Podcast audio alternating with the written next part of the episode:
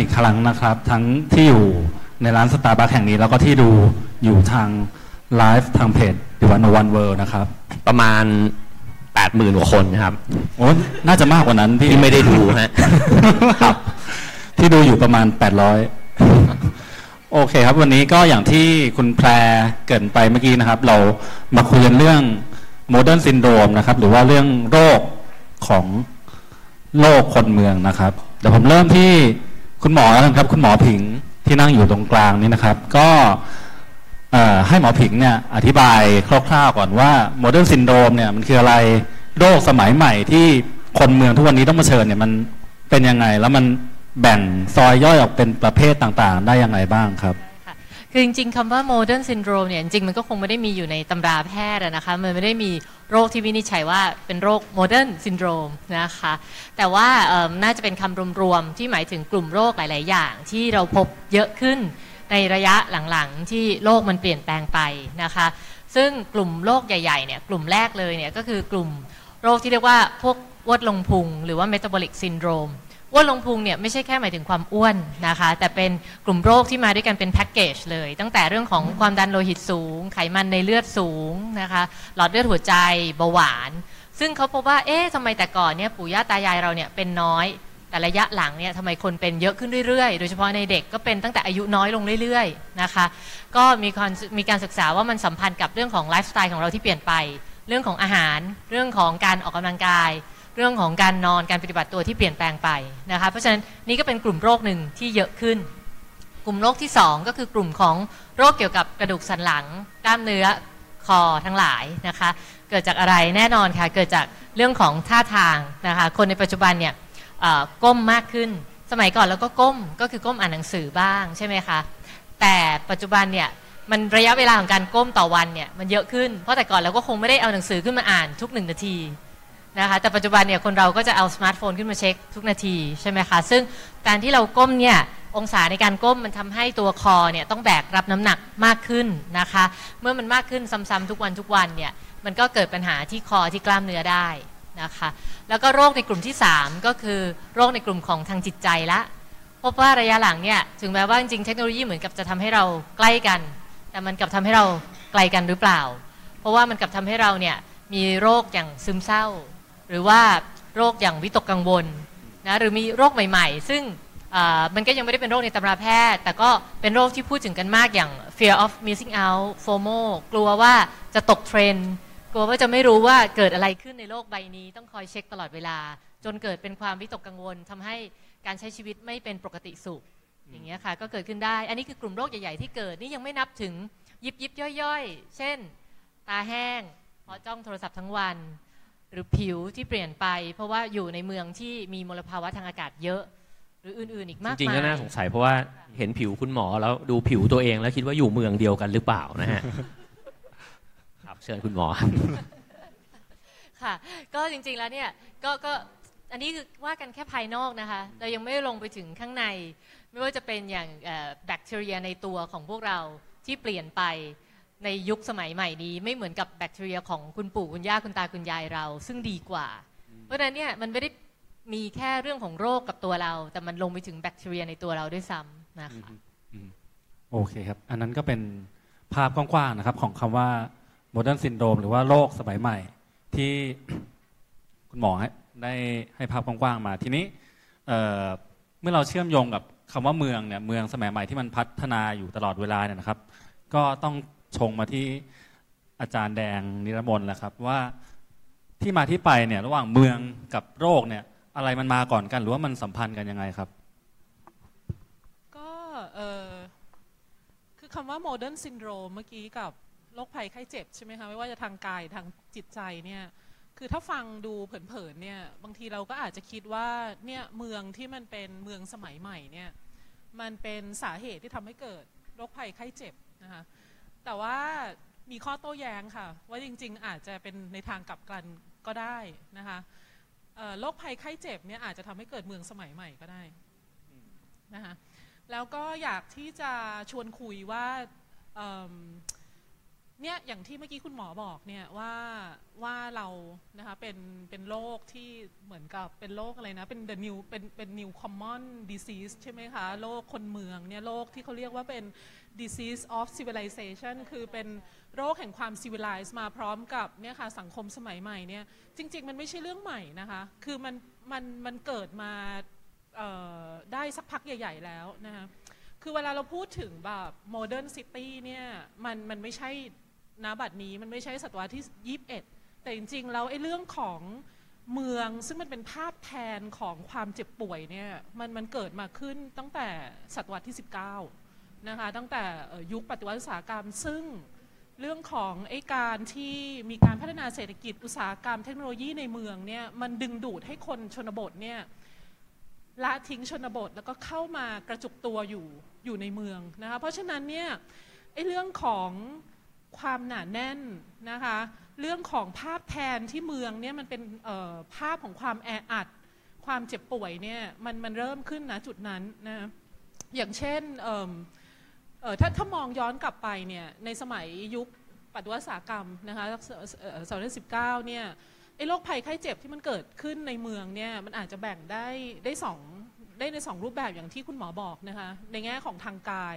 กับในแง่ของทางจิตใจนะคะในแง่ทางกายเนี่ยลองจินตนาการนะคะว่าเมืองอยู่ๆเนี่ยจากอาจจะเป็นเมืองเล็ก ๆ แล้วอยู่ๆเนี่ยพอมันมีการปฏิวัติอุตสากรรมเนี่ยคนจากชนบทเนี่ยหลั่งไหลเข้ามากระจุกตัวในเมือง ความหนาแน่นเนี่ยมันเพิ่มสูงขึ้นมากนะคะไอ้ proximity เนี่ยไอ้ระยะห่างระหว่างคนต่อคนเนี่ยมันมันหดเล็กลง คือทุกท่านคงทราบว่าจริงๆ แล้วว่าเราเราแค่จามเนี่ยนะคะระยะแค่สัก 10 ฟุตเนี่ยสเมตรเนี่ยมันก็ทำให้เกิดการติดต่อได้แล้วใช่ไหมคะเพราะฉะนั้นเนี่ยต้องในอดีตเนี่ยนะคะเรื่องของไอ้ proximity ที่มันหดเล็กลงระหว่างคนหลังจากการเป็นวัฏศาสตร์กรรมเนี่ยนะคะการเป็นเมืองเนี่ยมันทำให้เกิดการแพร่ระบาดของโรคที่ที่รวดเร็วขึ้นมากนะคะ ประกอบกับลักษณะถ้าเคยดูดูเออ Les Misérables ครับอะค่ะของวิกเตอร์ฮูโก้หนังแอนแฮทาเวย์หรือว่า Oliver Twist นะจินตนาการได้ใช่ไหมครับ คือแบบเมืองสกปรก ถนนแคบนะคะ คนทิ้งขยะไม่เป็นที่แสงสว่างไม่มีอับอับชื้นชื้นมืดมืดนะคะรางระบายน้ำก็เปิด เพราะฉะนั้นเนี่ยไอ้ลักษณะสภาพแวดล้อมทางกายภาพแบบนั้นเนี่ยมันยิ่งทำให้ เอ่อเชื้อโรคเนี่ยมันมัน spread ได้เร็วมาก อย่างเช่นฟองตีนอย่างเงี้ยเอ่อฟองทีนที่เป็นนางเอกของนางเอกไหมไม่ใช่นางเอกนะแม่นางเอกของ Les Misérables เนี่ยก็เสียชีวิตด้วยอะไรคะใครดูมั้งไม่ได้ดูเหรอ ผมดูครับ แต่จำชื่อโรคไม่ได้ครับวัณโรคนะคะอ๋อตายครับด้วยวัณโรคไอจนแบบนะคะก็คือเอ่อเสียชีวิตด้วยวัณโรคก็คือโรคฮิตวัณโรคอหิวาตกโรคนะคะไทฟอยด์ คือคือโรคเหล่านี้เนี่ยเป็นเป็นโรคที่ฆ่าคนจำนวนมากที่ในยุโรปในช่วงศตวรรษที่ 19 เขาบอกว่าอย่างเช่นลอนดอนเนี่ยแค่สี่ทศวรรษนะเจอแบบโรคระบาดเนี่ยสี่ระลอกคือคนหายไปเยอะมากนะคะ แล้วเป็นสิ่งที่ทำให้เมืองเนี่ยกลัวมากกลัวว่าแบบโดยเฉพาะคนที่เป็นเอ่อชนชั้นล่าง working class เนี่ยที่ไม่สามารถเข้าถึงการแพทย์ได้เนี่ยจะลุกขึ้นมาปฏิวัติ เพราะฉะนั้นเนี่ยค่ะมันเป็นจุดที่มันมันทริกเกอร์ที่ทำให้เกิดการเกิดการ วางผังเมืองใหม่นะคะเกิดการปฏิรูปเรื่องของระบบสาธารณสุขในเมืองนะคะจัดหาน้ำประปาให้นะคะแล้วก็มีการฟื้นฟูเมืองที่ทำให้เมืองมันสามารถมันมีความสะอาดขึ้นนะคะมีความถูกสุขลักษณะอนามัยมากขึ้นนะคะอออย่างที่เราเห็น และในในแง่ของแบบโรคทางจิตใจเนี่ยจริง ๆ มันก็ตั้งแต่ศตวรรษที่ 19 แล้วเหมือนกันนะคะไอ้เอ่อสังคมที่เปลี่ยนไปเนี่ย ลองจินตนาการว่าแบบสังคมชนบทเนี่ยนะคะมันจะมีมอรัลที่เหมือนกันใช่ไหมคะเรื่องของออคุณค่าร่วม ความที่มีความเหนียวแน่นความสัมพันธ์ที่ที่เชื่อมโยงกัน แต่ว่าพอเป็นสังคมเมืองเนี่ยมันมีความเป็นปัจเจก การวางเฉยระยะห่างนะคะนอกจากนั้นเมืองเนี่ยมันเต็มไปด้วยสิ่งเร้าเนี่ยเราเรามองไปในกลนส์เดียวเนี่ยเราเราจะเห็นสิ่งที่มันกระตุ้นมีความแตกต่างสูงคอนทราสสูง อ้กระตุ้นบ่อยๆเนี่ยมันมันทำให้เกิดความเครียดนะคะเครียดเสร็จเดี๋ยวคุณหมอคงอธิบายต่อพอเครียดเสร็จเนี่ยมันโคติซอลเริ่มทำงานใช่ไหมคะลงพุงอะดรีนาลีนเริ่มหลั่งใช่ไหมคะบัตรเพรสเชอร์เริ่มสูงเอ่อกล้ามเนื้อเริ่มเกร็ง มันก็จะนำมาสู่เรื่องของโรคภัยไข้เจ็บใช่ไหมคะ ซึ่งจริงๆแล้วเนี่ยความเครียดเนี่ยนะคะ มันทำให้มนุษย์เนี่ยเซอร์ไวนะ คือพอเรามีความเครียดเราจะเริ่มตื่นตัว แล้วเราจะแบบไม่มีอะไรกินเราก็จะรีบออกไปทำมาหากินใช่ไหมคะหรือว่านู่นนี่นั่นไฟไหม้แล้วก็ยกตุ่มหนีอะไรอย่างเงี้ยแต่ว่าปัญหาของเมืองเนี่ยโดยเฉพาะในปัจจุบันเนี่ยคือความเครียดมันไม่เคย switch off คือมัน remain too high กับ too long คือเราจะเครียดตลอดเวลา คือเราถูกกระตุ้นตลอดเวลา เราต้องมีชีวิตด้วยความระแวดระวังตลอดเวลา เพราะฉะนั้นเนี่ยมันมันมันทำให้เกิดเนี่ยค่ะเเรื่องของไอ้ mental disorder ต่างๆนะคะก็ เอ่อเดี๋ยวเดี๋ยวมันจะวิชาการเกินไปเนอะเออเดี๋ยวถ้าถ้าอยากรู้ก็มาถามได้ มีมีเรื่องพออยากเสริพูมดเยว่าอะเห็นด้วยว่าจริง ๆ ความเครียดเนี่ยถ้ามันเครียดแล้วมันมีหยุดเนี่ยมันดีอ่ามัมันนดีมันทำให้มันจะเกิดทำให้การตื่นตัว survive ใช่ไหมทำให้เกิดคะการอยู่ต่อไปได้ แล้วอีกแง่หนึ่งคือมันอยู่ที่การที่เรารับมือกับความเครียดนั้นในรูปแบบไหนด้วยครับมันมีการศึกษาว่าคนที่อายุยืนยาวกับคนที่อายุไม่ยืนยาวเนี่ยจริงๆเนี่ยปัจจัยหนึ่งคือ การที่เขาวิเลือกใช้วิธีรับมือกับความเครียดที่เข้ามาในชีวิตที่ต่างกันอืมค่ะเสริมนิดนึงได้ไหมคะได้มีงานวิจัยดึงน่าสนใจมากเลย แล้วแบบมันมีเอ่อนักวิจัยทางด้านจิตวิทยานะคะชาวเยอรมันสงสัยว่าความเครียดเนี่ยมันมันมันมีผลต่อสมองจริงหรือเปล่านะคะก็เมื่อกี้เล่าคุณหมอฟังว่าเขาไปสแกนสมอง คนในเมืองใหญ่ กับคนที่อยู่แบบ ชนบทอะไรอย่างเงี้ยค่ะอืมปรากฏว่าแบบมันมี pattern ที่เหมือนกันเลยคือคนที่มาจากเมืองใหญ่เนี่ยไอตัวคอร์เท็กซ์ที่มันจะเลกูเลตทอนซินกับความรู้สึกในเชิงลบเราอะนะคะมันจะ react ได้มันจะ react มากเลยนะคะเพราะฉะนั้นเนี่ย คนที่มาจากเมืองใหญ่เนี่ยจะมีความ negative สูงมากอืมจะมีแบบว่าคือเก่งพูดง่ายๆมากในในเครียดกว่าว่างั้น ใช่ แล้วก็จะมีแบบความคิดในเชิงลบอะไรอย่างเงี้ย แล้วมันจะมีอืมลักษณะ pattern สมองเดียวกันนะฮะสำหรับคนเมืองใหญ่ แล้วก็คนที่มาจากเมืองเล็ก หรือว่าแบบเพิ่งจะย้ายเข้ามาไม่ไม่ไม่เป็น คือจะเป็น pattern ที่ที่ชัดเจนมากอืมอืมสมองคุณเอ๋จะเป็นยังไงคะครับผมผมคิดไม่ออกอยู่ครับเนี่ยอ่าก็อะใหญ่จะถามอะไรก่อนไหมก็ครับอ่าโยนโยนต่อให้พี่เอ๋เลยก็ได้ครับว่าเนี่ย คือจากปรากฏการณ์ที่คุณหมอแล้วก็อาจารย์แดงเล่ามาเนอะคือพี่เอ๋มองเห็นอะไรบ้างในฐานะที่เราก็เป็นคนเมืองอยู่ในเมืองอย่างนี้เหมือนกัน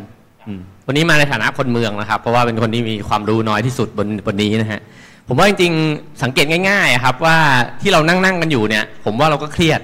นะฮะบนเนี้ยสี่คนก็เครียดนะฮะเพราะว่า มันมีคนมองมานะฮะ คือเราอืมกูจะนั่งไงวะกูจะแบบว่าเอ๊ะกูจะหย่อนขาหรือกูจะไม่หย่อนขาถุงเท้ากูก็คนละสีกับรองเท้าด้วยอะไรเงี้ยนะฮะคือไอ้ที่นั่งนั่งกันอยู่ก็แบบว่าเฮ้ย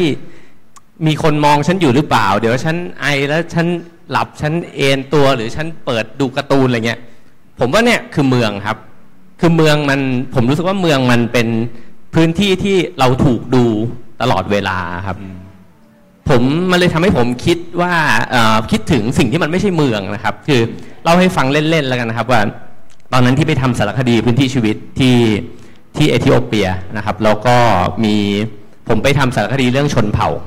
แล้วก็จะมีชนเผ่าหนึ่งเขาเรียกว่าชนเผ่าฮามานะครับ ซึ่งอตอนที่เราขับรถเข้าไปเนี่ยเขาจะเหมือนแบบไม่มีคนอยู่เลยนะครับ ในบริเวณนั้นเนี่ยมันจะเป็นแบบว่าลานโล่งๆแห้งๆอะครับ แล้วก็มีกระท่อมของเขาอะครับ ขนาดประมาณสัก ผมว่าวงกลมที่อยู่กันอัดคนเข้าไปได้ประมาณสักสิบคนอะไรเงี้ยนะครับ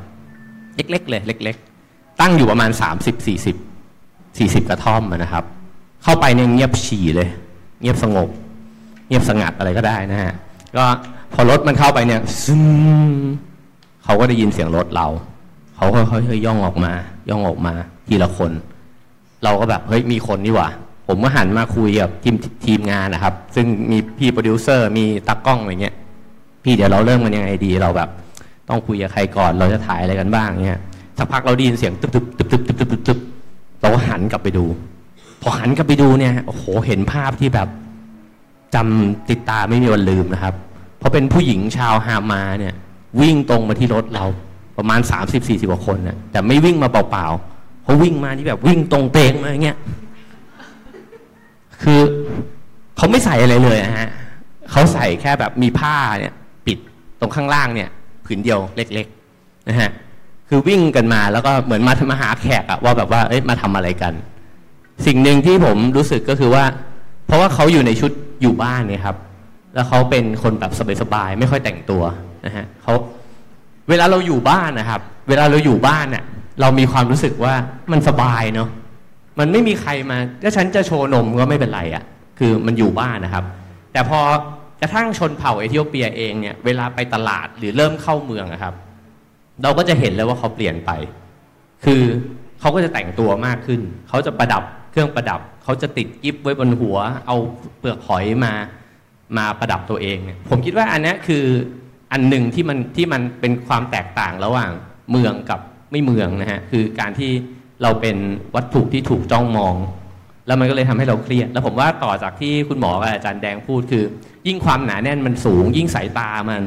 มันจับจ้องเรามากขึ้นเรื่อยๆเนี่ยมันก็ยิ่งเพิ่มเพิ่มไอ้สิ่งตรงเนี้ยให้เราหมกมุ่นนะฮะคือผมรู้สึกว่ามันแปลกอยู่อย่างหนึ่งคือ เมืองอะมันทำให้เรามองออกไปข้างนอกตัวเองอะเสมอ เราจะมองไปหาคนอื่น แล้วก็มองว่าไอ้คนเนี้ยเป็นยังไง คอยตัดสินเขาคอยแบบว่า ดูว่าเอ๊ะทำไมมันทำผมทรงนี้เออเฮ้ยมันใช้มือถือรุ่นนี้น่าใช้บ้างวะอย่างเงี้ยฮะแต่มันไม่ค่อยได้ทำมันไม่ค่อยมีเวลาให้เรามองเข้าไปข้างในอะครับ ในขณะที่พื้นที่ที่ไม่ที่มันมีคนเบาบางกว่า มันไม่มีคนให้ดูอะครับ มันทำให้เราไม่รู้เราจะจ้องอะไรอะจ้องไปก็ท้องฟ้าต้นไม้เนี่ยครับ มันมีโอกาสที่มีความสงบบางอย่างที่ทำให้เราทบทวนกลับเข้าไปข้างในมากขึ้น แล้วผมรู้สึกว่าช่วงเวลาแห่งการทบทวนตัวเอง ช่วงเวลาแห่งการ ได้อยู่กับตัวเองอะไรแบบนี้ครับ มันมีโอกาสที่ทำให้เราจิตใจสะอาดกว่า นิ่งกว่า เป็นโรคน้อยกว่า เพราะความว้าวุ่นมันเยอะมากครับ เวลาที่เรามองออกไป ยังไม่ต้องนับว่าทุกวันนี้เทคโนโลยีมันทำให้เรามองและถูกมองมากขึ้นอีกนะครับ โอเคอ่าเรื่องเทคโนโลยีเดี๋ยวเราวนมาอีกรอบหนึ่งแล้วกันคราวนี้โยนกลับมาที่คุณหมอก่อนครับคือเมื่อกี้คุณหมอก็ให้ภาพกว้างๆไปนะว่าโรคมันแบ่งเป็นอะไรบ้าง ทีเนี้ย คือในฐานะที่เราอยู่ในเมืองกันอย่างเงี้ยครับ เมื่อมันมีโรคต่างๆ เหล่านี้มีปรากฏการณ์ต่าง ๆ เหล่านี้เกิดขึ้นมาเนี่ย มันรับมือกับมันยังไงบ้าง วิธีการรับมือโอ้ขอบคุณมากเลยค่ะ คือจริง ๆแล้วอะหมอว่าการการรับมือกับเมืองหรือการรับมือกับความเครียดหรือการรับมือกับอะไรทุก ๆ อย่างนะคะ หลักการมันเหมือนเหมือนกันนะคะมันมันอยู่ที่เราเลือกที่จะ หยิบอะไรแล้วไม่หยิบอะไร เพราะจริงๆทุกอย่างอะมันมีทั้งเรื่องดีแล้วก็เรื่องไม่ดี มันอยู่ที่เราจะบิดมุมมองไปในด้านไหนมากกว่านะคะอย่างอย่างในเรื่องของประเด็นแรกเรื่องของอการที่เราบอกว่าอาหารมันเปลี่ยนไปใช่ไหมคะอาหารมันเปลี่ยนไปคนมีเวลาออกกำลังกายน้อยลง แต่จริงๆ ถ้าเราลองบิดดูเนี่ยจริง ๆ การที่เอ่ออาหารมันเปลี่ยนไปเนี่ยมันมีตัวเลือกของอาหารให้เรามากขึ้นด้วย แล้วถ้าเรารู้จักที่จะเลือกตัวเลือกของอาหารที่ดี จริงๆแล้วเนี่ยเราสามารถที่จะกินเฮลตี้ได้ง่ายกว่าเมื่อก่อนด้วยซ้ำนะคะหรือการที่เราอยู่เมือง เราสามารถที่จะมีความหลากหลายทางการกินได้มากกว่า การที่เราอยู่ต่างจังหวัดได้ด้วยซ้ำถ้าเรารู้จักที่จะเลือกแล้วเรามีความรู้มากพอ หรืออย่างการออกกำลังอย่างเงี้ยนะคะจริง ๆแล้วคนที่บอกว่าไม่มีเวลาก็คงต้องถามแหละว่ามันอยู่ที่การ manage เรื่องของเวลาเรื่องของ time management มากกว่าหรือเปล่านะคะที่ที่จะออกหรือไม่ออก นะคะส่วนในประเด็นในเรื่องของโรคของกระดูกสันหลังหรือคอเนี่ยตัวโรคก็บอกอยู่แล้วว่ามันเกิดจากเรื่องของ posture คือท่าทางของเราเอง เพราะนั้นเนี่ยมันไม่ได้แปลว่าเราจะทำงานไม่ได้ละ เราจะใช้มือถือไม่ได้ละ เพียงแต่ว่าเราต้องรู้จักปรับท่าในการใช้ให้มันถูกต้อง เราต้องรู้จักในเรื่องของการ limit การใช้เรื่องของ screen time ในแต่ละวันของเราเองนะคะหรืออย่างในเรื่องของจิตใจก็ตามเนี่ยอย่างที่คุณเอ๋บอกว่าเอ๊ะพออยู่ในเมืองเนี่ยมันจะรู้สึกเหมือนถูกมองตลอด นะคะซึ่งตรงนี้มันคือการมองไปข้างนอก มันคือเรื่องของ anxiety ถ้าเรารู้สึกถูกสิ่งเร้ากระตุ้นตลอด รู้สึกถูกมองตลอด แล้วมันกระทบกับข้างในเราเนี่ยมันก็จะไปในทางโรคของความหวาดระแวง แต่ในขณะเดียวกัน ถ้าเราอยู่ท่ามกลางผู้คนแต่เราดำดิ่งอยู่กับตัวเราเองตลอดเวลา มันก็จะไปในเรื่องของ depression นะคะเพราะฉะนั้น depression กับ anxiety มันคนละขั้วกันละ อันหนึงข้างนอกมากไป อันหนึงข้างในมากไปนะคะแต่จริงๆแล้วเนี่ยตรงนี้มันก็อยู่ที่ตัวเรานั่นแหละที่เราเลือก ที่จะอยู่ท่ามกลางผู้คนแล้ว depressed นะคะหรือเราอยู่ท่ามกลางผู้คนแล้ว anxiety หรือไม่ต้องรู้สึกอะไรเลย ซึ่งแน่นอนว่าบางทีเราเลือกไม่ได้ เพราะมันเป็นเรื่องของสารสื่อประสาทในสมองด้วยนะคะเพราะฉะนั้นเนี่ยบอกว่าทุกสิ่งทุกอย่างเนี่ยมันอยู่ที่มุมมองที่เราเลือกไม่จำเป็นที่เราจะต้องแบบ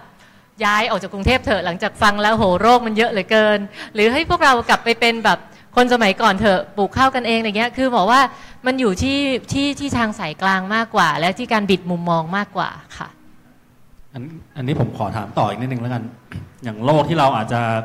ทุกคนเนี่ยอาจจะเผชิญกันอยู่โดยไม่รู้ตัวครับ อย่าง text neck syndrome หรือออฟฟิศซินโดรมเลยครับ ค่ะอยากให้คุณหมอลงค่ะรายละเอียดนิดนึงว่าค่ะ เผื่อบางคนแบบไม่รู้ตัวว่าเป็นอยู่หรือแบบกำลังจะเป็นอะไรเงี้ย มันเป็นยังไง โอเคคือจริงๆ เนี่ยไอ้ออฟฟิศซินโดรมเนี่ยมันไม่ได้เป็นชื่อจริงตามตำราแพทย์อะนะคะ มันก็จะเป็นชื่อที่คนไทยชอบเรียกกันเอง จริงๆอะมันอะชื่อชื่อจริงๆของมันเนี่ยคือมันไม่เก๋เท่า มันชื่อ myofascial pain นะมันฟังดูยากกว่านะคะมันก็คือการที่ไอ้กล้ามเนื้อบริเวณเนี้ยนะคะมันมันต้องหดเกร็งเนื่องจากการรับน้ำหนักที่ผิดวิธีของคอเนี่ยซ้ำๆต่อเนื่องตลอด จนทำให้เกิดการอักเสบของกล้ามเนื้อขึ้นมา เมื่อเกิดการอักเสบของกล้ามเนื้อเนี่ยมันก็จะนำมาซึ่งการปวดการตึง แม้แต่บางคนเนี่ยเวลาเลิกงานไปแล้วนะคะไม่ได้ใช้คอแบบนี้แล้ว แต่กลับไปนอนก็ยังปวดจนนอนไม่หลับ พอนอนไม่หลับก็ทำไงคะอ่อนเพลีย นอนไม่พอเรื้อรัง มันก็เลยเกิดเป็น เป็นวัฏจักรไปเรื่อยๆนะคะตั้งแต่เรื่องของกล้ามเนื้อเรื่องของเออเรื่องของ brain function เรื่องของอะไรต่างๆ เพราะฉะนั้นเนี่ยมันก็อาจจะต้องเริ่มต้นมาที่เรื่องของการจัดposture จัดท่าทางให้มันถูกต้องก่อน ไม่ว่าจะเป็นหน้าจอคอมพิวเตอร์ หรือว่าท่าทางในการจับมือถือนะคะแล้วก็ในเรื่องของการเสริมสร้างความแข็งแรงของตัวกล้ามเนื้อเราเองด้วยนะคะเพราะว่าจริงๆแล้วเนี่ยถึงเราพูดถึงคอนะคะแต่จริงๆแล้วอะมันคือการแข็งแรงของกล้ามเนื้อทั้งหมดที่ support ร่างกายของเรา เพราะนั้นเนี่ยการออกกำลังนะคะ การออกกำลังไม่ว่าจะเป็น aerobic exercise หรือการออกกำลังอย่าง plankซึ่งทำให้ตัว truncal muscle หรือกล้ามเนื้อลำตัวเราแข็งแรงเนี่ยมันช่วยหมดนะคะแล้วก็ยังรวมไปถึงในเรื่องของการที่เรารู้จัก stretching การยืดกล้ามเนื้อนะคะการโยคะ ตรงนี้ก็จะช่วยค่ะ โอเคครับกลับมาที่อาจารย์แดงบ้างครับผมชวนคุยต่อเรื่องเทรนด์เทรนด์ของ เมืองอะนะอย่างที่เราคุยกันไปเมื่อกี้ ก็อยากอยากให้อาจารย์แดงแชร์ แชร์ให้ทุกคนฟังว่ามันมันเป็นยังไงครับ ก็เทรนด์ตอนนี้ก็ก็ทำให้ทุกอย่างแย่ลง เป็นแบบว่าวันนี้ก็ dystopia นิดนึงคนะ อเท็กซ์กำลังทำงานอยู่นะครับ cortex กำลังทำงานอยู่เนี่ยมาสแกนสมองเราเออเออเออคุณ คุณใหญ่ คุณใหญ่ถามใช่ไหมว่าแบบเออเทรนด์ตอนนี้ใช่ไหมฮะมันมันมันเอฟเฟกยังไงกับกับสุขภาพของเราใช่ไหมฮะอันนี้คือเอฟเฟกโดยตรงนะคะมันมีเทรนด์สองอันที่อยากจะพูดนะคะมันมีเทรนด์เยอะแยะมากมายแต่ว่าอยากจะพูดเทรนด์สำคัญสองอัน คืออันแรกเนี่ยคือไอ้ technology revolution เอ่อการปฏิวัติเทคโนโลยีนะคะคือตอนนี้เราสามารถคือมีวันหนึ่งค่ะ นั่งทำงานอยู่ที่บ้านแบบต่อกัน2วัน แล้วก็ Fitbit ก็รายงานว่าเดินประมาณ 29 สามารถทำสถิติใช่ค่ะ29นั่งอยู่อย่างเงี้ย29 อยู่ในห้องอะไรอย่างเงี้ยค่ะ แต่ก็มีทุกอย่างกินหมดค่ะ มีไลน์แมนใช่ไหมคะก็มีโทรแบบโลตัสอะไรเงี้ยมาส่งรถพุ่มพวงก็ผ่านอะไรเงี้ยคือคือด้วยการที่แบบตอนเนี้ยทุกสิ่งอย่างคือเราไม่ต้องเราไม่ต้องมี physical activity อีกแล้ว เราไม่ต้องมีกิจกรรมทางกายอย่างที่คุณหมอบอกใช่ไหม ของทุกอย่างเนี่ยมันมาหาเราเองนะเราก็เริ่มเคยตัวนะเนี่ยค่ะมันก็มันก็ทำให้เกิดนำไปสู่ที่คุณหมอพูดแล้วคือโลกแห่งความ civilized นะที่เขาบอกว่ามันจะเกิดกันอออย่างที่เราอยากเป็นน่ะ knowledge based society สังคมขับเคลื่อนด้วยความรู้ เนี่ยแหละค่ะจะบอกว่าคนส่วนใหญ่เนี่ยในสังคมอุดมความรู้เนี่ยก็คือจะเป็นไอ้โรคอย่างเงี้ยเยอะมากออฟฟิศซินโดรม เบาหวาน อ้วนลงพุง อะไรต่างๆ เพราะว่า ที่เขาเรียกว่า sedentary living อะค่ะ คือนั่งอยู่อย่างเงี้ย นั่งอยู่แล้วก็ทำงานอยู่เวลานานใช่ไหมคะ แล้วก็อาจจะไม่ได้เคลื่อนที่เท่าไหร่นะคะ แล้วก็แบบอออาจจะกินอาหารที่คุณหมอบอกคือออน้ำตาลเยอะ แล้วก็อาจจะมีความเครียดก็จะออกไปหาแอลกอฮอล์อะไรอย่างเงี้ยนะมันก็ทำให้เเกิดไอ้โรคแบบนี้ขึ้น ซึ่งซึ่งจริงๆเนี่ยต้องกลับไปย้อนมองอันนี้เดี๋ยวคุณหนุ่มอาจจะเสริม คืออ เราเนี่ยมันเป็นสัตว์ประเภท bipedal hominus ใช่ไหมคะสัตว์เดินสองขา ซึ่งแบบมันเป็นพรประเสริฐมากเลยนะ มันทำให้มือเราเนี่ยว่าง แล้วก็เราก็สามารถลุกขึ้นมาสร้างโลกอะไรได้มากมายใช่ไหมคะแล้วแล้วไอ้การที่เราจะต้องเดินเนี่ยโดยปกติคืออย่างที่สสสเขาก็บอกเนอะว่าต้องเดินวันละหมื่นเก้าเลยใช่ไหมวันนึงก็สองวันเดินไปยี่สิบเก้าอะไรอย่างเงี้ยคือก็แบบก็แย่มากๆอะไรอย่างเงี้ยนะคะเออ เนี่ยค่ะคือตลอดประวัติศาสตร์มวลมนุษยชาติเนี่ยคนเดินมาตลอด ออกปลาหาล่าสัตว์อะไรเดินไม่มีรถใช่ไหมคะก็แล้วถ้าสมมติไม่ใช่คิง ไม่ใช่เออขุนนางชั้นสูงก็ก็ต้องเดินเอาใช่ไหมเดินข้ามประเทศอะไรอย่างเงี้ยแต่ว่าพอมันมีไอ้เทคโนไอ้เอ่อ technological revolution เนี่ยตั้งแต่ปลายศตวรรษที่ 19เนี่ยคนเริ่มเดินน้อยลงนะคะแล้วก็นั่งมากขึ้น การพัฒนาไอ้ระบบขนส่งสาธารณะเนี่ยที่เริ่มต้นจากยุโรปเนี่ยลอนดอนปารีสเนี่ยมันทำให้คนเดินน้อยลง แล้วก็เริ่มนั่งมากขึ้น แล้วจากเดินน้อยลงนั่งมากขึ้นเนี่ยมันกลายเป็นขับมากขึ้น คือหลังสงครามโลกคือกลางศตวรรษที่ 20 ที่ผ่านมา รถยนต์ราคาถูก น้ำมันราคาถูก ทุกคนเข้าถึงรถยนต์หมด เมืองขยายไปสุดลูกหูลูกตาใช่ไหมคะเพราะฉะนั้นเนี่ยมันกลายเป็นว่าวันๆเนี่ยขับแต่รถ เนี่ยมันก็ทำให้ทุกอย่างแย่ลงนะของกรุงเทพนี่คือเป็นเป็นเคสคือกรุงเทพเนี่ยเราตามโมเดลอเมริกันเลยนะแล้วก็มีตัวเลขน่าสนใจเดี๋ยว อย่าลืมเตือนให้พูดนะ อุตส่าห์ไปหาข้อมูลมาอะไรอย่างงี้อ่าอันนี้เรื่องหนึ่งนะคะเออเรื่องที่สองเนี่ยไอ้ตัวเทรนด์ที่สองเนี่ยคือเรื่องของการเป็นเมืองนี่แหละค่ะคือคือตอนนี้เราอยู่ในอย่างเราอาจจะได้ยินบ่อยมาก คือเราอยู่ในศตวรรษของเมืองคือ ขอ congratulation นะคะ คือท่านเนี่ยอยู่ในในในหมุดหมายสำคัญของประวัติศาสตร์ คือเป็นครั้งแรกในประวัติศาสตร์มวลมนุษยชาติที่คนเนี่ยอยู่ในเมืองมากกว่าอยู่ในชนบทดีใจไหมคะเนี่ยค่ะท่านอยู่ในร่วมสมัยในประวัติศาสตร์ที่สำคัญ เพราะฉะนั้นในยตอนนี้คนประมาณ 5 ใน 10เนี่ยอยู่ในเมืองนะฮะขนาด 5 ใน 10 อยู่ในเมืองเนี่ยทศวรรษที่แล้วเป็นไงคะซาเบิร์ดฟลูสวายฟลู โรคต่างๆ เหล่านี้มันเคลื่อนที่รวดเร็วมาก แล้วมันแบบสเปรดเร็วมากนะคะ ทีนี้เขามีตัวเลขค่ะ 2050 เนี่ย กลางศตวรรษเนี้ย21 เนี่ย 7 ใน 10 ของโลกจะอยู่ในเมือง ก็ลองจินตนาการดูว่าสปีดเนี่ยของโลกมันจะสเปรดมากแค่ไหน ถ้าเรายังมีชีวิตอยู่แบบนี้นะ คือเมืองเรายังแบบออกไปไม่มีสิ้นสุดแล้วเราก็ยังใช้รถยนต์อยู่ มันมีตัวเลขที่แบบไปค้นมาให้คุณใหญ่ คือว่า เออมันมีนักสังคมวิทยาชื่อดังคนหนึ่งค่ะ ที่ชาวอเมริกันนะคะชื่อ Robert Putnam เอ่อเขาเขียนหนังสือเรื่อง Bowling Alone คือไปเล่นโบว์ลิ่งคนเดียวใช่ไหมคะถ้าจินตนาการก็คือแบบภาพเอ่ออเมริกันสมัยก่อนก็คือจะแบบวันอาทิตย์ก็ไปเล่นโบว์ลิ่งด้วยกัน แต่ปรากฏว่าตอนนี้คือแบบเป็นหน้าปกหนังสือเป็นคนถือลูกโบลิ่งหน้าเหงามากเลยอะแล้วก็แบบหน้าเศร้าๆเหงาๆงุบๆอะไรเงี้ยปรากฏว่าน่าสนใจมากค่ะ เขาเก็บข้อมูลตั้งแต่แบบ คือ 1985นะฮะแล้วพบว่า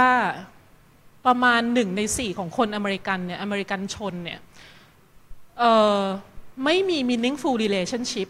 นอกเหนือจากครอบครัวตัวเอง คือไม่มีเพื่อนนะคะว่าง่ายนะคะเพราะอะไร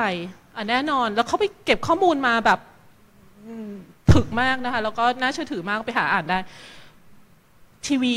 ใช่ไหมคะทำให้เราแบบ เออไม่ออกไปเจอเพื่อนละกันวันนี้ไม่ออกไปเล่นโบว์ลิ่งก็ฉันนั่งดูทีวีอยู่บ้านทุกอย่างเทคโนโลยีเนี่ยมันนำทุกอย่างมาอินเทอร์เน็ต iPod iPad อะไรต่างๆ เนี่ย แต่ที่สำคัญคือเนี่ยแหละค่ะ เรื่องของวัฒนธรรมรถยนต์ไอ้ car culture เนี่ย คือมันทำให้เราเนี่ยแบบอยู่ใน space เนี่ยอยู่จากบ้านขับรถไปทำงาน ไม่เจอใครใช่ไหมไปถึงที่ทำงานเสร็จขับกลับ แล้วก็ขับทีใช้เวลานาน มันมีตัวเลขนะคะ บอกว่าเอ่ออะไรนะสิบนาที ที่เสียไปเนี่ยกับการเดินทางเนี่ยมันทำให้ความผูกพัน social tie เนี่ยคือเขาใช้คำว่า social tie ลดลง 10% UDC เคย research ค่ะ เป็นตัวเลขที่คนอื่นทำมานะคะบอกว่าปีหนึ่งเนี่ยคนเนี่ยคนกรุงเทพที่ใช้เวลานานที่สุดในรถเนี่ยคือ 800 ชั่วโมงต่อหนึ่งปี คือประมาณ 48,000 นาทีอะค่ะก็ไม่รู้ว่าเสียโซเชียลไทไปกี่เปอร์เซ็นต์นะคะ ก็ถ้าเราใช้ร่วมกันล่ะครับฮะใช้ร่วมกันคือไปด้วยกันเสียไปด้วยกัน ไม่ทราบเนี่ยแม่แล้วตลกมากคือไอ้คนฝรั่งเนี่ยไม่เข้าใจ คือคนฝรั่งเนี่ยเคยมาแบบมาบ่นโดยคนฝรั่งเศส เนี่ยคนไทยอะแบบไม่คบคนไทยละงอนฉันน่ะจัดปาร์ตี้เชิญเพื่อน เชิญคนไทยเนี่ยไทยเฟรนด์มาที่บ้านเนี่ยทำไมไม่ค่อยจะมาแล้วก็ไม่เคยเชิญฉันกลับไปเลย คือแบบโทษนะรถติดจะตายใครจะมีเวลาไปเนี่ยแหละค่ะจริง ๆ ก็แบบก็ก็ ก็ตอบไปนี่ไงเธอรู้เปล่าว่าโรเบิร์ตพัฒนำเขารีเสิร์ชนะ แล้วคนไทยอะใช้เวลาคนกรุงเทพใช้เวลาอยู่ในรถเยอะมากเนี่ยฉันก็แบบว่าก็มองบนแบบว่าแบบอืมค่ะก็ประมาณนี้ก็เนี่ยเนี่ยเป็นเป็นเทรนด์สองอันคือเรื่องของการปฏิวัติในเชิงของเทคโนโลยีแล้วก็ความเป็นเมืองที่มันสปีดเร็วมากฟังจานแดงพูดแล้วคิดต่อนิดนึงนะครับเพื่อพอจานแดงพูดถึงว่าอ่า meaningful relationship ใช่ไหมฮะ ผมก็เลยคิดถึงว่าเออนอกจากความสัมพันธ์ที่มันไม่มีความหมาย ผมรู้สึกว่ามนุษย์เมืองเนี่ยมัน วันนี้ผมอาจจะออกไปในแนวทางชนบทนิดนึงนะครับพอดีว่าผมเพิ่งไปเดินออกด้วยเขาออกด้วย ที่ที่เนปาลมา ผมก็จะอินกับชนบทอยู่นิดนึงผมรู้สึกว่ามันไม่ใช่เพียงแค่ไม่มีความสัมพันธ์ที่มีความหมายฮะในบางครั้งเนี่ยเราไม่มีชีวิตที่มีความหมายด้วยเลยอะฮะเมื่อกี้พยายามนึกครับว่าพอพูเราพูดกันถึงเรื่องความหนาแน่นของเมืองกันเยอะๆผมพยายามนึกว่ามันมีเมืองไหนที่มันหนาแน่นแล้วมัน เราไปอยู่แล้วเราไม่รู้สึกว่าเครียดไหมอะฮะอ่าทุกเมืองยกเว้นกรุงเทพอะครับอะเดี๋ยวให้อาจารย์แดงอธิบายว่า ในเชิงของของของการออกแบบเมืองเนี่ย หรือว่าสิ่งต่างๆ ในเมืองมันมันเป็นยังไงมันถึงทำให้เราไปอยู่ในเมืองแบบนั้นมันไม่เครียดนะฮะแต่ผมคิดถึงเมืองหนึ่งซึ่งมันน่าจะมีการจัดการที่แย่พอสมควรนะครับ นั่นก็คือพาราณสี ผมรู้สึกว่ามันเป็นเมืองที่หนาแน่นมาก แล้วก็คนคลักมากนะฮะคือเต็มไปด้วยสรรพสิ่งอะ ขี้วัวขี้คนแมลงวัน เชื้อโรคทุกอย่างอะฮะอยู่ในนั้น แต่สิ่งหนึ่งที่ผมรู้สึกทุกครั้งเวลาที่ไปพาราณสีผมรู้สึกว่า เวลาเราไปอยู่แล้ว เราไม่รู้สึกเครียดอะอาจจะเป็นเพราะว่าทุกอย่างมันดูมันดูไหลไปตามธรรมชาตินะฮะคือรู้สึกว่าแบบมันคนมันไม่ไม่จัดระเบียบชีวิตมาก แต่ที่มากไปกว่านั้นเนี่ยในเบื้องหลังของของความคิดของคนนะฮะจริง ๆ เวลาไปอินเดียไปเนปาลผมจะรู้สึกอยู่เรื่อยๆนะครับเวลาที่เห็นผู้คนก็ออกมานั่งกันข้างถนนออกมานั่งกันหน้าร้านแล้วก็แค่ฟันกันไปแล้วก็คุยเฮ้อะไรอย่างเงี้ยนะฮะเรารู้สึกว่าเออดีเนอะเขาดูแบบไม่ได้ต้องการจะจะแบบทำสตาร์ทอัพอะไรกันมากมายอย่างเงี้ยนะฮะคือเรารู้สึกว่าเออเอ้ยมันดูไม่ค่อยเอาอะไรกับชีวิตดีอะ ผมไปผมได้คุยกับคนอินเดียอยู่บ้างอะฮะเวลาที่ไปเดินทาง บางคนเนี่ยเขาก็ตอบว่าเออเขาก็ไม่ได้อยากได้เขาเขาบอกว่าเขาไม่ได้มีรายได้เยอะ แต่ว่าเขาก็ไม่ได้รู้สึกว่าเขาต้องมีรายได้เยอะกว่านั้น ผมก็ถามว่าแล้วทำไมอะเขาบอกว่าก็ไม่รู้สิก็เขาอาจจะเกิดมาเพื่อเป็นที่ว่าอยู่วรรณสูตรก็ได้ คือตรงนี้มันก็เป็นเรื่องที่อาจจะดีเบตกันได้นะครับ เพราะว่าในโลกสมัยใหม่มันอาจจะไม่ได้คิดว่าการแบ่งชั้นวรรณะเนี่ยมันเป็นเรื่องที่ดี แต่จริงๆก็เคยมีคนบอกนะครับว่า ในยุคสมัยที่มนุษย์เนี่ยจำกัดตัวเองว่าฉันอยู่ในหน้าที่นี้เนี่ยมนุษย์มีความเครียดน้อยกว่า ในยุคสมัยที่มันเป็นเสรี ที่เราสามารถเลื่อนชนชั้นวรรณะของเราได้ด้วยความขยันของเรานะครับเพราะฉะนั้นเนี่ยมันอาจจะมีค่านิยมบางอย่างของโลกสมัยใหม่ก็ได้ที่พยายามจะบอกเราว่า คุณจะต้องทำอะไรบางอย่าง เพื่อที่คุณจะต้องดีขึ้นไปอีก คุณจะต้องรวยขึ้นไปอีกคุณต้องหล่อขึ้นไปอีกสวยขึ้นไปอีกนมใหญ่ขึ้นไปอีกอะไรเงี้ยนะฮะคือเราสามารถขึ้นไปได้เรื่อยๆ ในโลกสมัยใหม่ แต่ผมว่าสิ่งหนึ่งที่มันซ่อนอยู่ข้างหลังคำว่าวันนะเนี่ยผมคิดว่ามันมีการยอมรับสิ่งหนึ่งที่ไม่ได้คิดว่าฉันเป็นคนกำหนดชีวิตนะครับ แต่จริงๆสิ่งที่เขาเรียกว่าพระเจ้าอาจจะไม่อาจจะไม่ใช่อะไรที่เป็นชายแก่เขายาวๆก็ได้ฮะแต่มันคือธรรมชาติบางอย่างที่ที่คุณไม่จำเป็นต้องฝืนมันอะแล้วก็คุณอาจจะคุณอาจจะโอเคกับมันในแบบที่คุณเห็นชีวิตคุณตอนนี้แล้วคุณโอเคได้ครับ ซึ่งผมคิดว่าสิ่งนี้มันหายไป จากชีวิตคนเมือง เพราะเมืองเนี่ยมันห้อมล้อมด้วยสิ่งที่มนุษย์มันสร้างขึ้น แล้วเราจะอยู่ในโลกของมนุษย์นะฮะแล้วเราคิดว่าเราเปลี่ยนมันได้ เราเปลี่ยนโลกไปเนี้ยได้ เราเปลี่ยนชีวิตได้ เราเปลี่ยนทุกอย่างได้ฮะนมเราก็เปลี่ยนได้ถูกไหมฮะจมูกเราก็เปลี่ยนได้ มันเป็นอย่างนั้น ซึ่งไอการที่เราเปลี่ยนทุกอย่างได้เนี่ยมันเครียดนะครับ เพราะมันไม่รู้จบอะมัน infinity อะครับแต่การที่เราเปลี่ยนไม่ได้เนี่ยมันแล้วเรายอมรับอะไรบางอย่าง เราเคารพอะไรบางอย่าง เรารู้สึกว่าแบบ เออมันมีสิ่งที่ยิ่งใหญ่อะไรบางอย่างที่เราควรจะต้องเคารพแล้วก็ยอมรับเนี่ย มันทำให้ตัวเราเนี่ยจิตใจเราอ่อนลง คือที่จุดประเด็นนี้ขึ้นมาเพราะผมคิดว่ามันไม่ใช่เพียงแค่ในเรื่องของเพราะเมื่อกี้ทั้งสองท่านก็พูดว่าพอเมืองมันโรคของเมืองเนี่ยมันเกิดขึ้นตั้งแต่ยุคปฏิวัติอุตสาหกรรม หรือว่าพอมันเริ่มเกิดเมืองใช่ไหมผมรู้สึกว่ามันก็เกิดมาพร้อม ๆ กับหลังจากที่มนุษย์เนี่ยเริ่มแยกตัวออกจากพระเจ้าแล้วก็ ออกจากสิ่งที่มันสิ่งที่เราเคยรู้สึกว่ามันศักดิ์สิทธิ์นะฮะผมไม่ได้รู้สึกว่าสิ่งนั้นจะเป็นพระเจ้านะครับ แต่ว่าความรู้สึกว่าชั้นใหญ่ที่สุดในโลกเนี่ยมันค่อยๆเกิดขึ้นตอนที่มนุษย์เนี่ยตั้งแต่ยุคสมัยศิลปเอ่อฟื้นฟูศิลปวิทยาใช่ไหมเรนเนซองหรือว่า พอเริ่มเราเริ่มมีนักวิทยาศาสตร์ขึ้นมาในโลกเนี่ยเริ่มมีการปฏิวัติอุตสาหกรรม เริ่มมีเทคโนโลยีเนี่ยเราก็เริ่มค่อยๆรู้สึกว่าฉันจัดการโลกใบนี้ได้ผมรู้สึกว่าพอเราเริ่มเป็นแบบนั้นปุ๊บเนี่ยมันไม่ได้ส่งผลแค่วิถีชีวิต แต่มันส่งผลถึงจิตใจ แล้วก็มุมมองทัศนคติในการที่เรามองชีวิตแล้วก็โลกด้วย และนั่นอาจจะเป็นจุดเริ่มต้นก็ได้ของความป่วยไข้ทางจิตใจนะครับก็ไม่เชิงฮะ แต่ผมว่าเราจะบาลานซ์มันยังไงอืมขออนุญาตออกความเห็นว่าบอกว่าคือเราเปลี่ยนกรุงเทพไม่ได้ เปลี่ยนพาราณสีไม่ได้ เปลี่ยนวันนะหรือทัศนคติอะไรต่างๆ ไม่ได้ แต่ว่าสิ่งหนึ่งที่เราเปลี่ยนได้เนี่ยคือ เวลาที่เรารับ สัญญาณภาพทางตา สัญญาณภาพทางหู มันถูกส่งเข้าไป process ในสมองส่วนหน้าของเรา ซึ่งเราก็จะไปโยงกับสิ่งที่เราเคยได้รับข้อมูลเก่าๆมา แล้วก็กรองออกมาเป็นความรู้สึกต่างๆ จริงๆ ไอ้ขั้นตอนตรงนี้เราเปลี่ยนได้ เรารับสัญญาณภาพว่า เอ๊ะ อย่างที่อาจารย์แดงบอกว่า เอ๊ะ มันมีอะไรกระตุ้นกระตุ้นเยอะแยะไปหมดเลย จะทำให้เรารู้สึกนกาทีฟ มันกระตุ้นเข้ามาเนี่ย ถ้าเกิดว่ามันจะส่งสัญญาณไปที่สมองส่วนหน้าให้เรารู้สึกนกาทีฟขึ้นมา ถ้าเราหยุดตรงนั้นล่ะ เราอย่าเอาไปโยงว่าเฮ้ย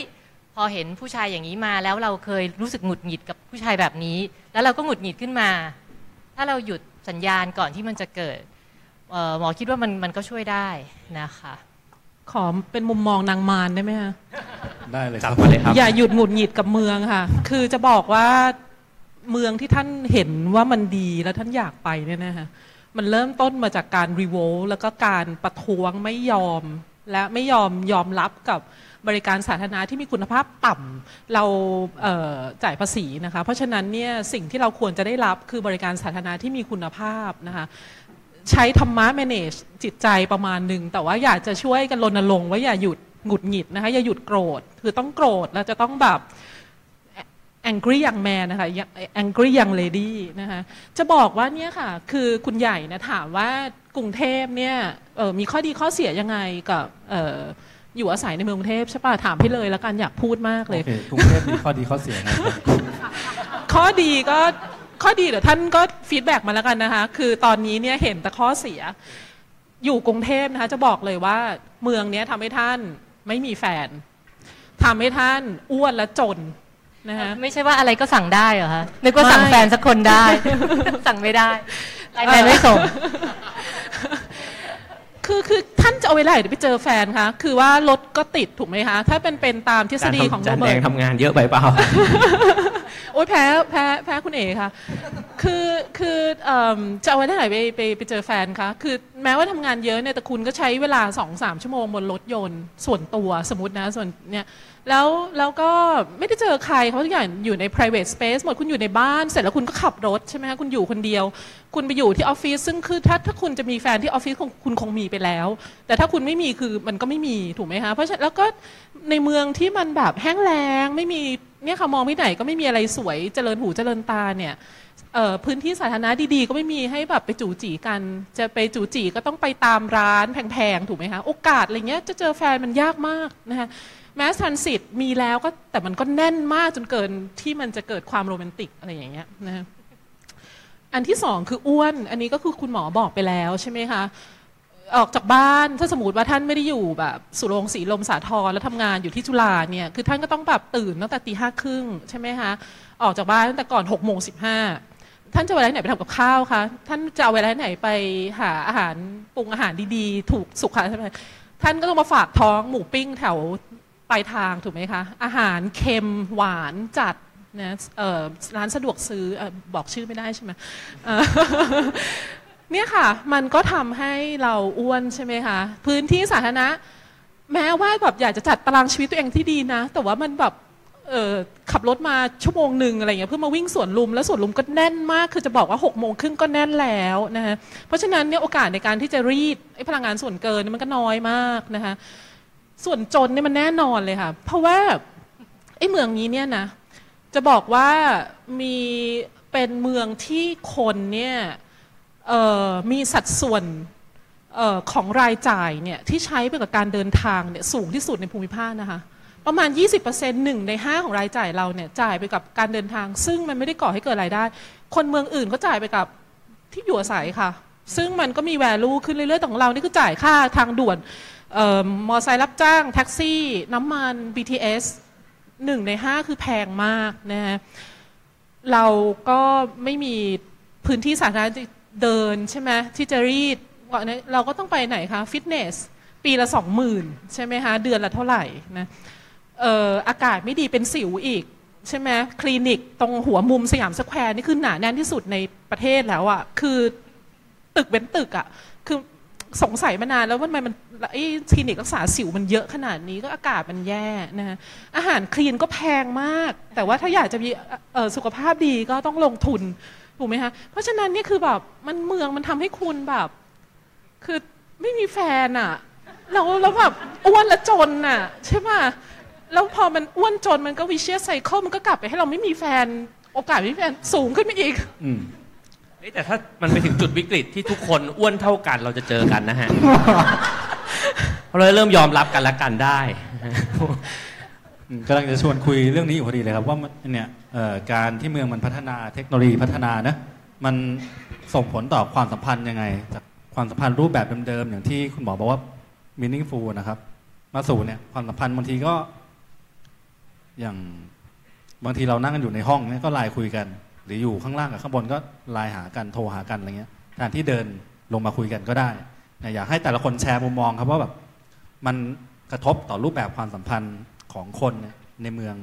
ยังไงบ้าง ก็จริงๆ ก่อนจะไปถึงตรงนั้น เมื่อกี้ชอบอคำว่า meaningful relationship อะค่ะ คือหมอว่ามันเป็นคำที่มองมองได้หลาย ๆ แง่ดี คือ meaningful เนี่ย มันก็อยู่ที่ว่าใครมอง ถ้าถามมุมมองของนักวิวัฒนาการ อาจจะบอกว่า meaningful relationship คือคุณต้องเกิดออกลูกออกหลาน เกิดการสืบทอดเผ่าพันธุ์ แต่ถ้าในแง่ของนักเศรษฐศาสตร์ meaningful relationship อันหมายถึงว่าเราเทำธุรกิจอะไรบางอย่าง แล้วเกิดขยายผลทางเศรษฐกิจนะคะ แล้วพอมาคำว่า relationship อีกเนี่ย มันก็แล้วแต่คนมองอีกเหมือนกัน จริง ๆ แค่พวกเรามานั่งกันอย่างเงี้ย ถือว่าเป็น relationship ไหมหมอนั่งคุยกับคุณเอกอย่างเงี้ยมี relationship ไหมหรือเราเกิดความคิดบางอย่าง จากวันเนี้ยเราตกผลึกกลับไปคืนนี้ อันนี้ถือว่าณที่นี้เป็น meaningful relationship ระหว่างพวกเราหรือเปล่านะบอกว่าเป็นคำที่น่าสนใจทีนี้ก็เลย กลับไปที่ว่าเออแล้ว relationship กับโลกยุคปัจจุบัน ซึ่งจริงแล้วคือเครื่องมือสื่อสารมันมันไม่ผิด เทคโนโลยีมันไม่ผิด แต่ว่าเราอะใช้มันผิดหรือเปล่า อันนี้คุณต้องถามตัวเองมากกว่านะคะ คือหมอก็ไม่ได้ว่าต่อต้าน แต่หมอก็คิดว่ามันเราก็ไม่ควรจะใช้มันมากไปนะคะ แล้วก็จริง ๆ ต้องยอมรับว่าถ้าบางทีเราใช้มันมากไป มันส่งผลกับสุขภาพนะคะ ง่าย ๆ สุขภาพกายชัดๆที่สุดก็อย่างเช่นว่า แต่ก่อนสมมุติเราออฟฟิศชั้นหนึ่งชั้นสองเรามีอะไรเราเดินลงไปหากันคุยกัน ทุกวันนี้เราก็ไลน์กัน บางทีไม่ต้องชั้นหนึ่งชั้นสองเราอยู่ชั้นเดียวกันเนี่ยแหละ เราก็ไลน์คุยกันนะคะ ซึ่ง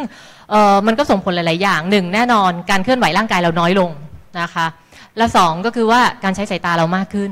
นะคะเพราะฉะนั้นเนี่ยมันส่งผล direct อยู่แล้วกับสุขภาพทางกาย กับเรื่องของการใช้เทคโนโลยีถ้าเราใช้ผิด แต่ถ้าเราใช้ถูกเนี่ยจริง ๆ เทคโนโลยีช่วยเยอะมาก โดยเฉพาะทางการแพทย์ นะคะโดยเฉพาะถ้ายิ่งอย่างถ้าบอกว่าเอ้ยไปอยู่เขาอยู่อะไรอย่างเงี้ยนะคะถ้าเป็นแต่ก่อนเนี่ยมันอยู่ยาก แต่เดี๋ยวนี้เดี๋ยวนี้มีเทเลเฮลมีอะไรต่างๆ ซึ่งมันช่วยช่วยให้โอกาสกับคนที่อยู่นอกเมืองได้มากด้วยซ้ำเพราะฉะนั้นมันอยู่ที่เราหยิบเทคโนโลยีนั้นมาใช้ยังไงนะคะขอขอเสริมเลยนะครับ ต่อจากที่คุณหมอบอกเพราะเออชอบที่เมื่อกี้คุณหมอพูดเหมือนกันว่าไอความสัมพันธ์ที่มันมีความหมายเนี่ยลักษณะแบบเนี้ยมันมันถือว่า ว่ามีไหมนะครับ แล้วก็จริงๆผมว่าสิ่งหนึ่งที่ แล้วก็ตอบคำถามอาจารย์แดงด้วยครับว่าทำไมเราถึงไม่มีแฟนนะฮะผมว่าสิ่งหนึ่งที่เมืองควรมีเนี่ยนอกจากพื้นที่สาธารณะที่มันดีแล้วเนี่ย เราควรมีพื้นที่ที่เราสามารถมาแชร์จิตใจกันได้ครับ เพราะว่าเราไม่เคยสื่อสารด้วยใจต่อใจกันจริงๆนะฮะเรา พื้นที่แบบนั้นมันมันน้อยมีน้อยมากนะครับคือจริงๆผมผมย้อนกลับไปแบบว่า บอกแล้วนะฮะวันนี้มาแนวชนบทนิดนึงฮะคือในสมัยยุคที่มันเป็นแบบบรรพการหน่อยเนี่ยถ้าเกิดว่าในสมัยชนเผ่าเนี่ยเขาก็คงจะทุกเย็นหรือไม่ก็คือในหนึ่งสัปดาห์เนี่ยมันควรจะมีการล้อมวง แล้วก็จะมีหัวหน้าเผ่าเนี่ยมาเล่าให้ฟังผู้ชายที่ออกไปล่าสิงโตออกไปล่ากวางเนี่ยเขาจะกลับมาแชร์ให้ฟังว่าเขาโดนสิงโตข่วนเนี่ยคุณควรจะระวัง นะไอ้พวกเด็กๆเนี่ยฟังไว้นะเนี่ยดูลุงไว้เป็นตัวอย่าง มันจะแชร์กันอย่างนี้ยฮะแล้วก็แลกเปลี่ยนความรู้กัน ในลักษณะสิ่งที่มันน่าสนใจคือมันเป็นลักษณะการแชร์แบบแบนราบอะครับคือว่ามันเป็นการนั่งล้อมวง แต่จริงๆลักษณะที่เราคุ้นชินเนี่ยเรามักจะเจอเวที แล้วเราก็เป็นผู้ฟัง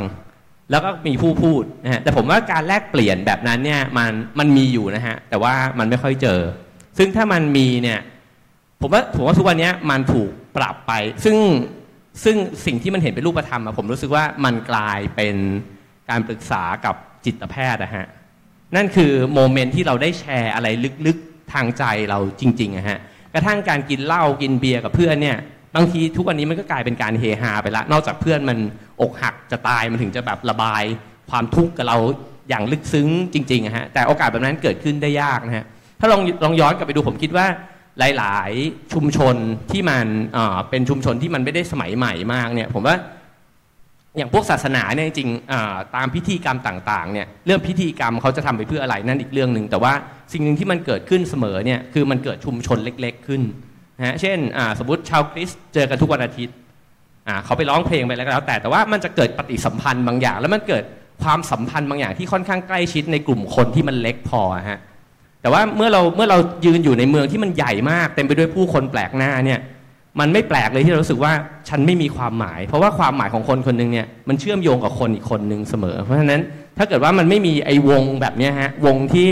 ผมรู้สึกว่าไม่จำเป็นจะต้องมีหัวข้อด้วยซ้ำคือเรามานั่งกันน่ะแล้วเราเราเรารับฟังกันอย่างแท้จริง เรา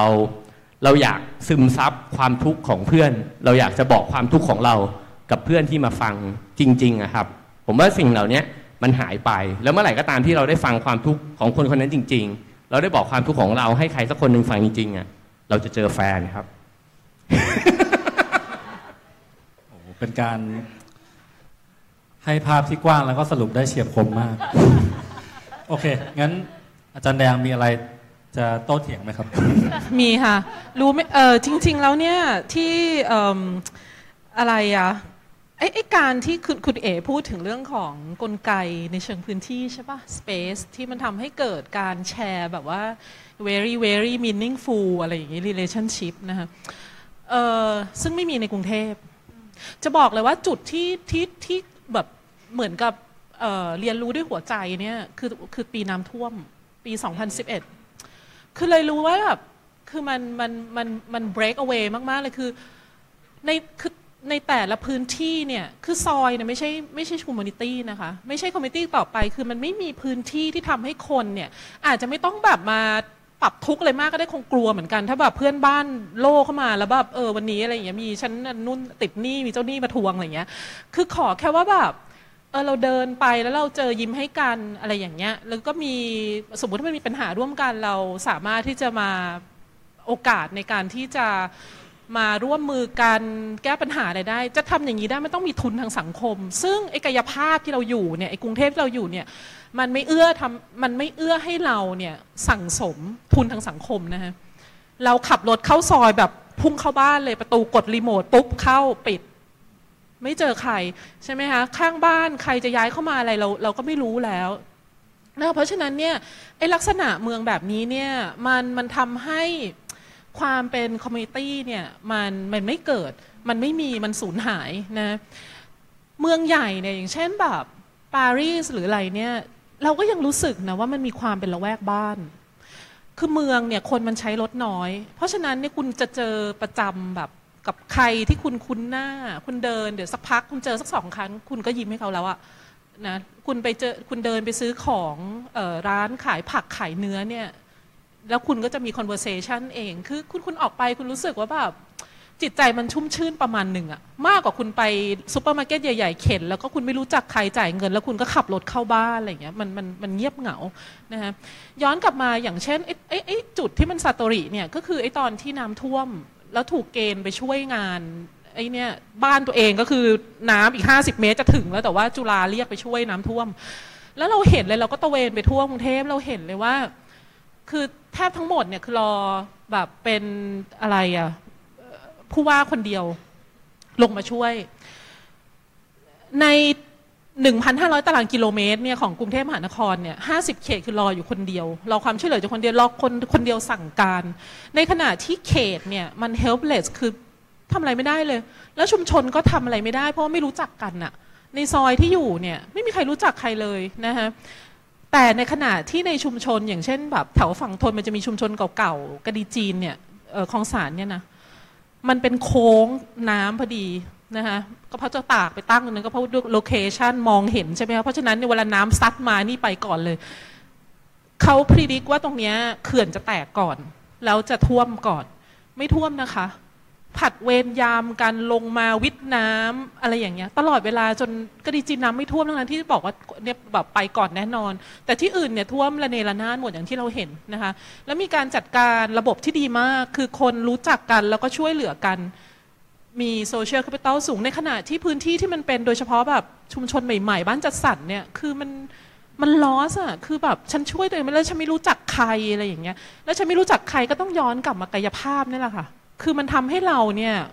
มันทำให้เราไม่สามารถมันมันแปลกแยกโดดเดี่ยวเราไม่รู้เราไม่รู้จักในบูฮูดของเรานะเราไม่รู้จักพื้นที่ แม้ว่าเราจะอยากรู้จักแต่มันก็ไม่น่าเดินอะมันแบบไม่มีทางเท้าให้เราเดินอะไรอย่างเงี้ยในซอยเนี่ยไม่มีทางเท้านะคะต้องเดินบนรางระบายน้ำแบบนึกออกไหมคะแล้วรถยนต์ก็จะบีบแต่ด่าแบบเดินไม่ดูอะไรอย่างเงี้ยทั้งทั้งๆที่มันไม่มีที่จะนะอะไรอย่างเงี้ยคือเราไม่รู้จักคนที่เราอยู่รอบข้างเรา เราไม่รู้จักเนเบอร์ฮูดเพราะฉะนั้นเนี่ย มันเป็นพร้อมๆกันในเมืองเนี้ยทุกอย่างมันก็มันก็จะมันมันก็จะ collapse แบบต่างคนต่างอยู่ เพราะฉะนั้นเนี่ยคือแบบเป็นเอ่อมองในแง่ของ structure นะคะไม่ได้มองใน individual เพราะฉะนั้นเนี่ยในในใน unit ของ community ที่มันทำให้คนรู้สึกอบอุ่นใจเนี่ยมนุษย์เป็นสัตว์สังคมเนอะมันมันมันมันหายปราศนาการไปแล้วจากเมืองนี้มันเหลือน้อยมากนะฮะอืมฟังอ๋อที่เป็นอาจารย์แดง พูดแล้วนึกถึงคอนเซปต์พวก co-housing อะค่ะอืมอาจารย์ว่ามันจะช่วยตอบโจทย์ไหมคะเอ่อ co-housing มีหลายหลายค่ะนั้นเป็นอันอันที่ฟังล่าสุดก็คือเหมือนกับว่า คือแทนที่เราจะเป็นคอนโดห้องอ๋อที่ต่างคนฮะต่างอยู่อืมเนี่ยคือเราก็จะมีสเปซที่เป็นเออสเปซรวมโดยบางแห่งเนี่ยมันไปถึงขั้นว่ามีเรื่องของห้องรับประทานอาหารรวมอ่าค่ะที่คนทั้งคอนโดเนี่ยจะต้องมาแชร์กันอืมทุกอาทิตย์ค่ะมีคิทเช่นรวมอืมอย่างเงี้ยค่ะ จริง ๆ แล้วเนี่ยค่ะอย่างที่คุณหมอพูดหรือว่าที่คุณคุณเอ๋พูดเนี่ยก็คือสุดท้ายมันก็กลับไปที่กลไกในเชิงพื้นที่ สมมติถ้าซอยนึกนึกนึกจินตนาการนะคะแทนที่เราจะขับรถแล้วเข้าบ้านเราเลย สมมติว่าเราทำทางเท้าให้ดี เราเดินแล้วมันอาจจะมีสวนเล็กๆสเปซไม่ต้องใหญ่ก็ได้ให้อะไรนะคนล่าสิงโตกลับมาเล่าให้ลูกบ้านฟังไปโดนตะปบหรือหมากัดอะไรเงี้ยประสบการณ์ คือแทนที่จะนั่งเจ้าจุกดู HBO อยู่ในบ้านอะ่ะเราก็ออกมานั่ง ทอดหุยเดี๋ยวเราก็จะเจอใครเองนะเพราะฉะนั้นเนี่ยไม่ว่าจะเป็นในระดับของโครงการจะมีสเปซให้คนมาเจอกัน หรือว่าจะเป็นระดับของเนเบอร์ฮูดหรือแม้กระทั่งแบบเป็นซีวิกของเมืองเนี่ยมันจำเป็นต้องมีพื้นที่แบบนี้ แล้วมันจะต้องทำให้คนเนี่ยออกมาจากรถให้ได้ เพราะว่าคนที่อยู่ในรถเนี่ยมันมันเคยตัวนะ คือจะบอกว่าคนกรุงเทพเนี่ยกลายเป็นคนที่ไม่เห็นหัวคนอื่น เป็นคนที่ ignorant อันนี้เรารู้สึกนะเราคนกรุงเทพ เพราะว่าอะไร เพราะว่าเราอยู่บ้านจัดสรรชานเมือง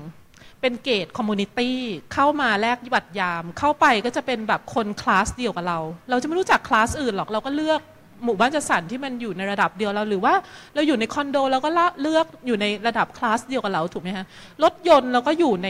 ห้องแอร์ส่วนตัวขับไปถึง เพราะฉะนั้นเนี่ยห้างเราไปเดินพื้นที่สาธารณะไม่มีนี่ใช่ไหมพื้นที่สาธารณะที่ทุกคนมันสามารถมาใช้โดยแบบเสรีเนี่ยไม่มี เพราะฉะนั้นเนี่ยที่พื้นที่กึ่งสาธารณะที่เราใช้ก็คือห้างสรรพสินค้าที่สะอาดและเย็น ซึ่งมันก็เป็นมีมันก็มีเอ่อ class division อยู่นะแบบเดินพารากอนเดินโลตัสก็มันก็บ่งบอกถูกไหมฮะ เพราะฉะนั้นเนี่ยเราเริ่มไม่เห็นคนอื่นอะเราไม่รู้หรอกว่าจริงๆในสังคมมันมีคนอื่นอยู่ด้วยที่มันคิดไม่เหมือนคุณอะนะเพราะฉะนั้นเนี่ยแบบการที่แบบเนี่ยไอ้ไอ้อยู่ไอ้ living ไอ้ way of living แบบเนี้ย มันมันทำให้คนกรุงเทพเนี่ยมันมันกลายเป็นไม่รู้สิ เป็นคนที่ ignorant อะไม่รู้หรอกว่ามันมี เพราะเรารู้สึกนะว่าเราไปอยู่ใน เคยเคยใช้ชีวิตต่างประเทศเป็นระยะระยะนะแล้วเราเราเจอคนประหลาดอยู่เต็มไปหมดในพื้นที่สาธารณะคนมันถูกเทรนให้มัน encounter แบบปะทะกับความประหลาดอยู่ตลอดเวลา บางทีเราก็เจอแบบคนที่สีผิวต่าง บางทีก็แบบคือตอนที่อยู่ฝรั่งเศสปีที่แล้วไปปีหนึ่งเนี่ย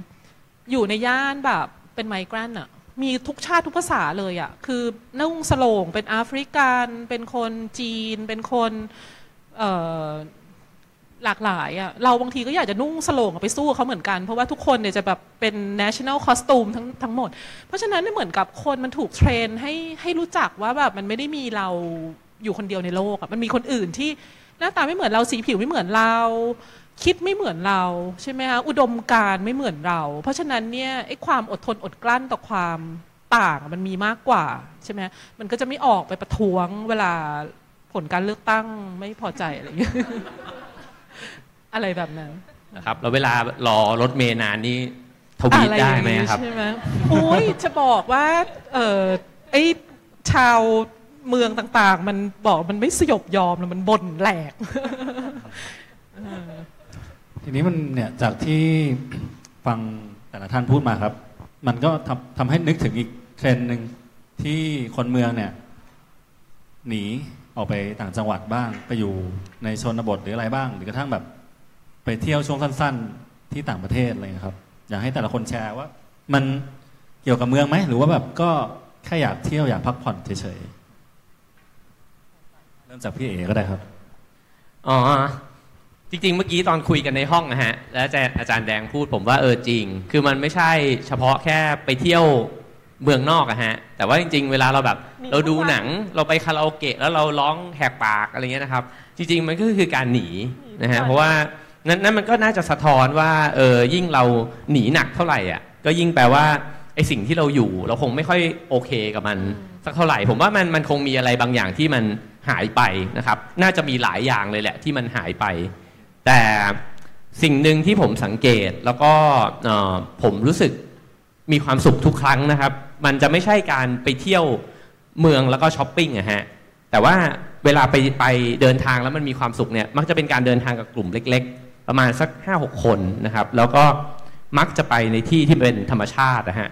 มันจะรู้สึกต่างเลยกับการไปไปแค่ไปเที่ยวกินเล่นในเมืองนี้นะฮะก็ยิ่งเป็นการเดินป่า ก็จะยิ่งรู้สึกว่า เออเฮ้ยมันมีความสุขอะผมว่าสิ่งหนึ่งที่สำหรับตัวเอง แล้วรู้สึกว่ามันหายไปเนี่ย ผมว่าเมืองเนี้ยมันไม่มีธรรมชาติเลยครับ ถ้ามันเป็นธรรมชาติมันก็จะเป็นธรรมชาติที่ค่อนข้างจัดสรรพอสมควร ซึ่งจริงอย่างสวนลุมก็ถือว่าอะก็โอเคแล้วนะฮะแต่เคยตอนนั้นที่ไปเยอรมันแล้วแบบ เดินเดินอยู่ครับเดินเดินอยู่ริมถนนในแบบหมู่บ้านเล็กๆเงี้ยฮะสักพักหนึ่งฟึบเลี้ยวเข้าไปอะมันเป็นป่าเลยฮะเป็นป่าแบบ ป่าจริงๆอะฮะหรือว่าอย่างลอนดอนเนี้ยถ้าเกิดว่าเรานั่งรถไปโซนสามเนี่ยมันก็เจอพวกไฮเกตพวกแบบว่าอะไรที่แบบว่าเป็นป่าป่ามากๆนะฮะแล้วเราสึกว่าเฮ้ยธรรมชาติมันอยู่ใกล้มาก ๆเลยะฮะใกล้แบบคุณเลี้ยวเข้าซอยคุณเจอป่าแล้วเงี้ยแล้วผมว่า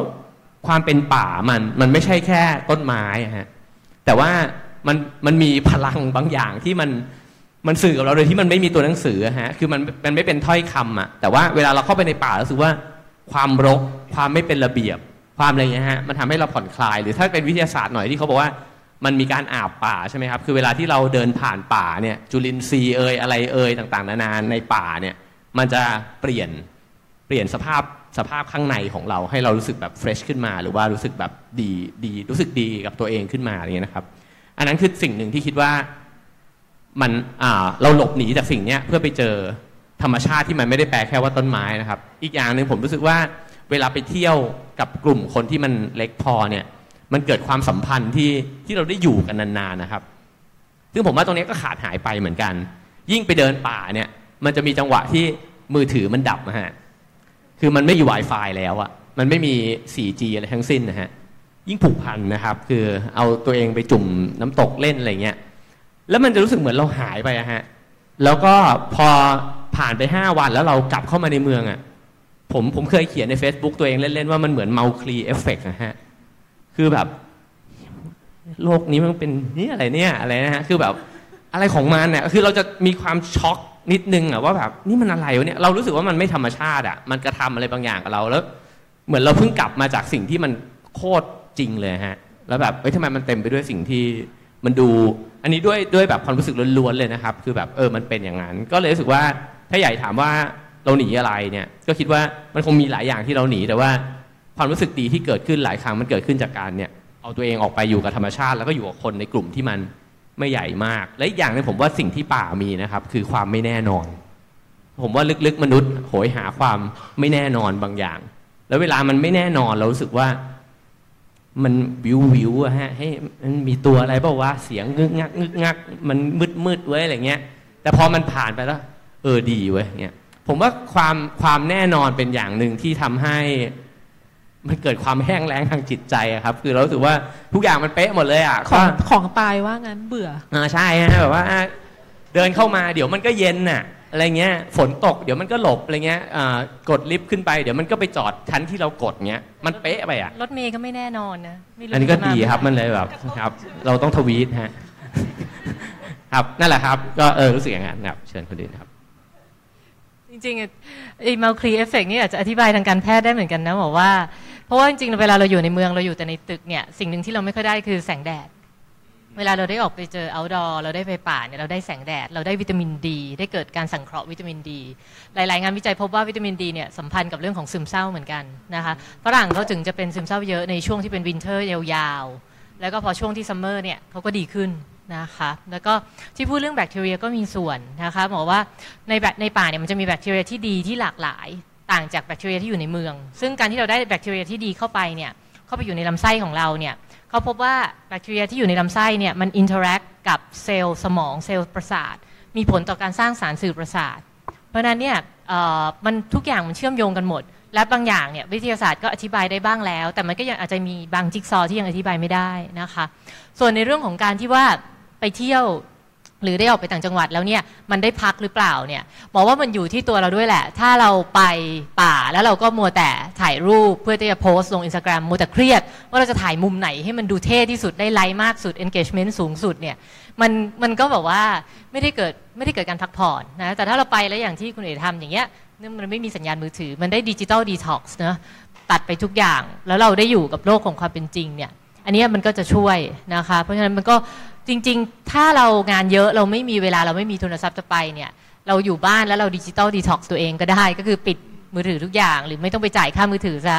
นะคะมันก็อาจจะช่วยได้เราจะว้าวุ่นใจมากครับว่าจะว้าวุ่นใจมากใครมาด่าเราแล้วหรือใช่ยังอาการหช่วงว่าแรกๆมันจะเครียดนะมัมันนจะกระวนไล่เราหรืกอระวายครับเหมือนติดยาอย่างนั้นแหละค่ะ แต่สักพักเดี๋ยวจะดีขึ้นโอเค อาจารย์แดงครับ ก็ถ้ากลับไปที่เนี่ยงานซิมโมที่นักสังคมวิทยาที่ที่เล่าให้ฟังตอนต้นนะว่า เมืองมันเต็มไปด้วยสิ่งเร้า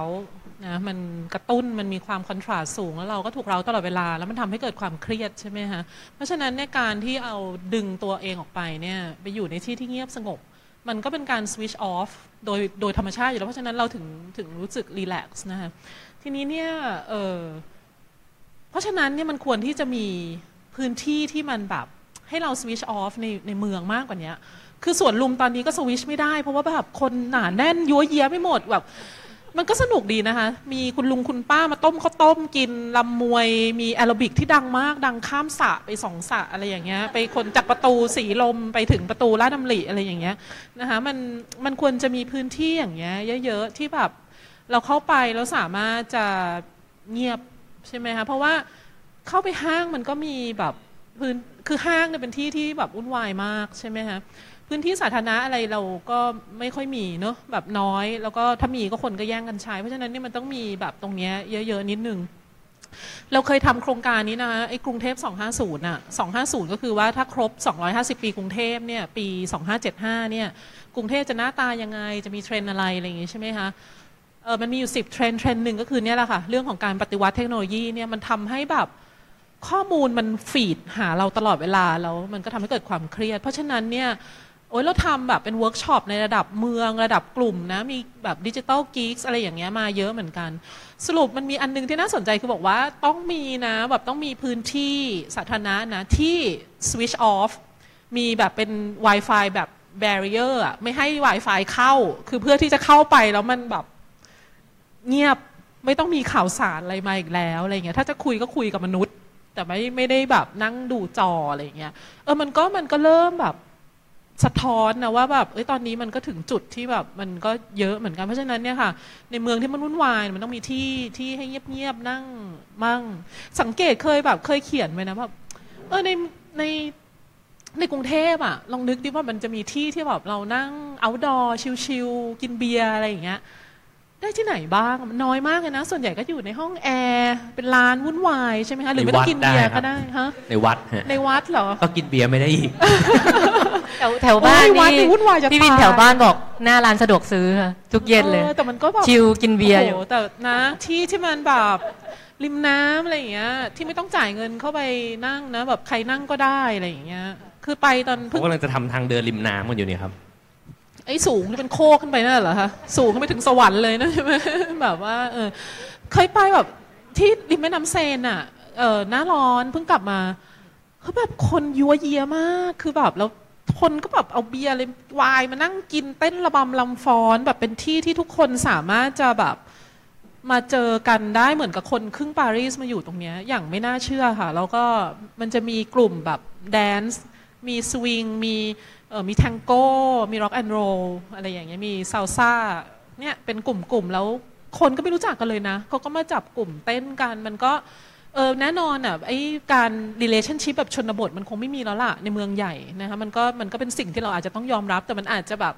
เออ from time to time นะแบบว่าสักอาทิตย์หนึ่งอะไรอย่างเงี้ยก็มาเจอเผื่อมีเจอหนุ่มอะไรอย่างงี้บ้างอะไรอย่างเงี้ย encounter ใช่ไหม possible encounter ตามพื้นที่สาธารณะ ตามที่เราเห็นในหนังอะไรอย่างงี้โอเคครับ ก็เดี๋ยวเป็นคำถามท้ายๆแล้วกันก่อนที่จะเปิดให้ทุกคนแลกเปลี่ยนนะครับ ก็อยากให้พี่ๆแต่ละคนครับแชร์แล้วกันว่าในในภาวะเนี่ยภาวะ modern syndrome ภาวะที่เมืองมันพัฒนาไปเรื่อยๆ เทคโนโลยีพัฒนาไปเรื่อยๆเนี่ยเราจะใช้ชีวิต อยู่กับภาวะเหล่านี้ยังไง ในมุมของแต่ละคน เออผมอยากถามอาจารย์แดงเหมือนกันครับ เพราะว่าเราฟังกันมาทั้งหมดเนี่ยผมรู้สึกว่าเมืองมันป่วยหนักมาก อืม เราสามารถไม่ป่วยในเมืองที่มันป่วยขนาดนี้ได้ไหม อืมอืมต้องอยู่ยังไงถึงจะไม่ป่วยครับ ถามคนป่วย นี่ก็ป่วยป่วยหนักเลยถามทีมที่อยู่ข้างหลัง โอ้ยก็ เอ้ยต้องคือทุกคนป่วยอะค่ะ ใช่ป่วยทางกายป่วยทางใจ แต่ว่าสิ่งที่จะแก้ได้คือ ปฏิเสธไม่ได้นะคะว่ากายภาพเนี่ยมีผลต่อคน เคยได้ยินใช่ไหม Winston Churchill บอกว่าเราสร้างเราสร้างอาคารขึ้นมา เสร็จแล้วอาคารเนี่ยมันจะหลอมเรา มันจะหลอมพฤติกรรมสำนึกความคิดอะไรต่างๆนะมันย้อนกลับมาหลอมเราก็เช่นเชกเช่นเดียวกันเราอยู่ในเมือง เราสร้างเมืองเมืองก็กลับมาสร้างเรา เพราะฉะนั้นเนี่ยคือเราต้องไม่เราต้องไม่หยุดโกรธนะคะ เราจะต้องแบบทวีตเราต้องประท้วงนะคะไม่มีหรอกค่ะอะไรที่เมืองมัน เมืองดีๆ มันหล่นมาจากฟ้าฟ้า อย่างเช่นแบบคุณต้องกลับไปดูแบบ history ของเมืองที่มันแบบมันดีปัจจุบันอะคือแบบโอ้โหมันต่อสู้มันแลกมา มันมัน uprising มันมีการเรียกร้องสิทธิพลเมืองอะไรอย่างเงี้ย คือมันกดดันจนกระทั่งแบบ เทศบาลมันจะต้อง provide อะทางเท้าต้องมีต้องมีกัตเตอร์ต้องมีน้ำสะอาดต้องมีพื้นที่สาธารณะ จะต้องมีโรงหนังโรงละคร อันนี้มันได้มาจากการเรียกร้องทั้งนั้นนะคะเพราะฉะนั้นเนี่ย ธรรมะเนี่ยเออ in in in the same time ก็คือแบบเดี๋ยวจะบ้าไปซะก่อนก็คือก็ต้อง manage อย่างที่คุณหมอกับคุณหนุ่มเออคุณคุณเอ๋บอก แต่ว่าในขณะเดียวกันก็ต้องไม่หยุดโกรธนะคะ ห้ามสยบยอมเด็ดขาดต้องแบบว่า being revolt ตลอดก็จริงๆเนี่ยที่หมอพูดถึงเรื่องปรับมุมมองเนี่ยแต่ไม่ได้หมายความว่าเราจะหยุดหรือจำยอมนะหมอมองว่าเราปรับมุมมองเพื่อให้ภายในของเราเนี่ยมันไม่ต้องเครียด แต่เราก็จะต้องไม่อยู่ในภาวะจำยอม ในการที่จะเรียกร้องให้มันเกิดการเปลี่ยนแปลงในทางที่ดีขึ้นนะคะเพียงแต่ว่าเรียกร้องแบบที่ตัวเองก็ไม่ต้องเครียดด้วย มันจะได้สู้ได้ยาวๆหน่อยนะคะในส่วนของส่วนตัวนี้ผมว่าจริงๆมันมีหลายสิ่งหลายอย่างที่ที่เราที่ณตอนนี้ถึงแม้ว่าเราเปลี่ยนข้างนอกไม่ได้เนี่ยเราเปลี่ยนตัวเองได้นะอย่างพูดถึงเรื่องว่าเอ๊ะการหาอาหารดีๆ กินอะไรต่างๆเนี่ยคือออจริง ๆ ทุกวันนี้หมอก็ทำงานเช้าทำงาน7จ็ดโมงครึ่ง หมอก็ตื่นตีห้ามานั่งทำกับข้าวนะทำกับข้าวออกกำลังมันก็มันก็ยังพอทำได้อยู่นะคะก็เพราะฉะนั้นหมอคิดว่าทุกคนแหละมัน manage ตัวเองได้อะนะคะอย่าเพิ่งคิดว่าเอ้ยมันต้องไปเริ่มเปลี่ยนจากข้างนอกบางทีเริ่มเปลี่ยนจากข้างในก่อน แล้วในขณะเดียวกันอะเราก็พยายามทำให้มันเกิดการเปลี่ยนแปลงข้างนอกไปด้วยกันนะคะครับจริงๆเป็นคำตอบที่ตอบเป็นคำถามที่ตอบยากมาก แล้วก็คิดว่า ถ้าตอบจริง ๆ ผมคิดว่าไม่มีทางครับ คือยังไงเราก็ป่วย เพราะว่าเมืองมันขนาดนี้แล้วนะฮะ คือผมรู้สึกทุกครั้งเลยว่า ผมแม้ว่าผมจะสวดมนต์ด้วยกี่คาถาครับ แต่ทันทีที่ผมกระโดดขึ้นรถไปเนี่ยปีศาจก็จะสิงร่างผมทันที ผมคิดว่าเราควรอภัยและมีเมตตา แต่ทันทีที่รถคันข้างหน้าเปิดไฟเลี้ยว ผมจะเหยียบคันเร่งไปข้างหน้าว่ามึงอย่าเข้ามากูก่อนเนี่ยเพราะว่าเมืองมันเราโทษเมืองหรือเราเลวเองนะฮะ แต่ว่า แต่แต่เมืองเมืเมือองงเมืองเมืองมันทำให้เราเป็นแบบนั้นนะเมืองมันฮะก็ต้องเพราะว่าเราต้องรีบไปอะรถมันติดเหลือเกินอะ เราไม่ได้ออกจากบ้านช้าสักเท่าไหร่อะนะแค่แบบครึ่งชั่วโมงอย่างเงี้ยแต่ว่ามันทำให้เราช้าเป็นชั่วโมงเลยอย่างเงี้ยครับก็ก็คิดว่าเมืองมันทำให้เรานิสัยเสียจริง ๆ แต่ว่าจริง ๆ ช่วงเนี้ยเมื่อกี้อ่าตอนตอนต้นที่คุณหมอพูดเรื่องอ่า fear of missing out ใช่ไหมฮะคือผมก็รู้สึกว่า เออมันเป็นมันเป็นสิ่งหนึ่งที่น่าสนใจ แล้วก็ถ้าเกิดว่าเราเราเริ่มคุ้นชินเรื่อยๆครับ กับการ missing out ไปจริงๆอะฮะคือมึงไม่ต้องจดจำกูก็ได้ มึงไม่ต้องเห็นกูก็ได้เงี้ยฮะบ่อยๆอะครับ ค่อยๆหัดฮะผมว่าเราอาจจะวางผังเมืองของตัวเองได้บ้างนะฮะคืออาถ้าเราอยากหาที่เงียบสงบ เราลองจัดหา ผมว่ามันมีอยู่ มันหายากแต่มันมีอยู่นะฮะในกรุงเทพ มันมีที่ที่เงียบ เราอาจจะจัดการเวลาบางส่วนของเรา ระหว่างที่ยังส่งเสียงประท้วงไปด้วยเนี่ยนะครับ เราก็ไปหาที่มุมสงบสงบๆนั่งจิบเบียร์หรือว่ากินอ่านหนังสือไปนะครับ หรือว่าผมว่ามันมีวงเสวนาที่เราสามารถแชร์ความรู้สึกกันได้ ผมเนี่ยก็ไป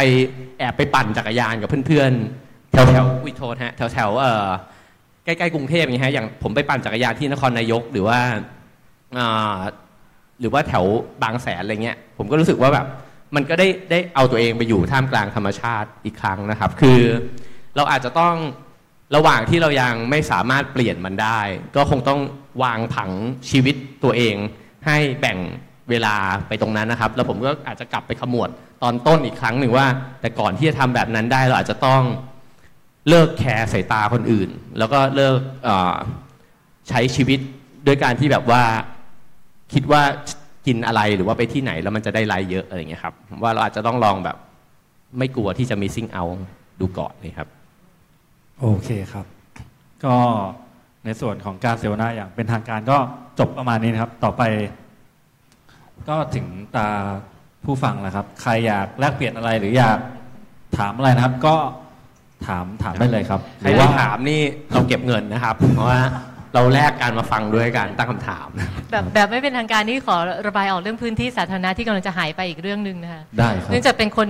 บ้านอยู่พระรามสามนะ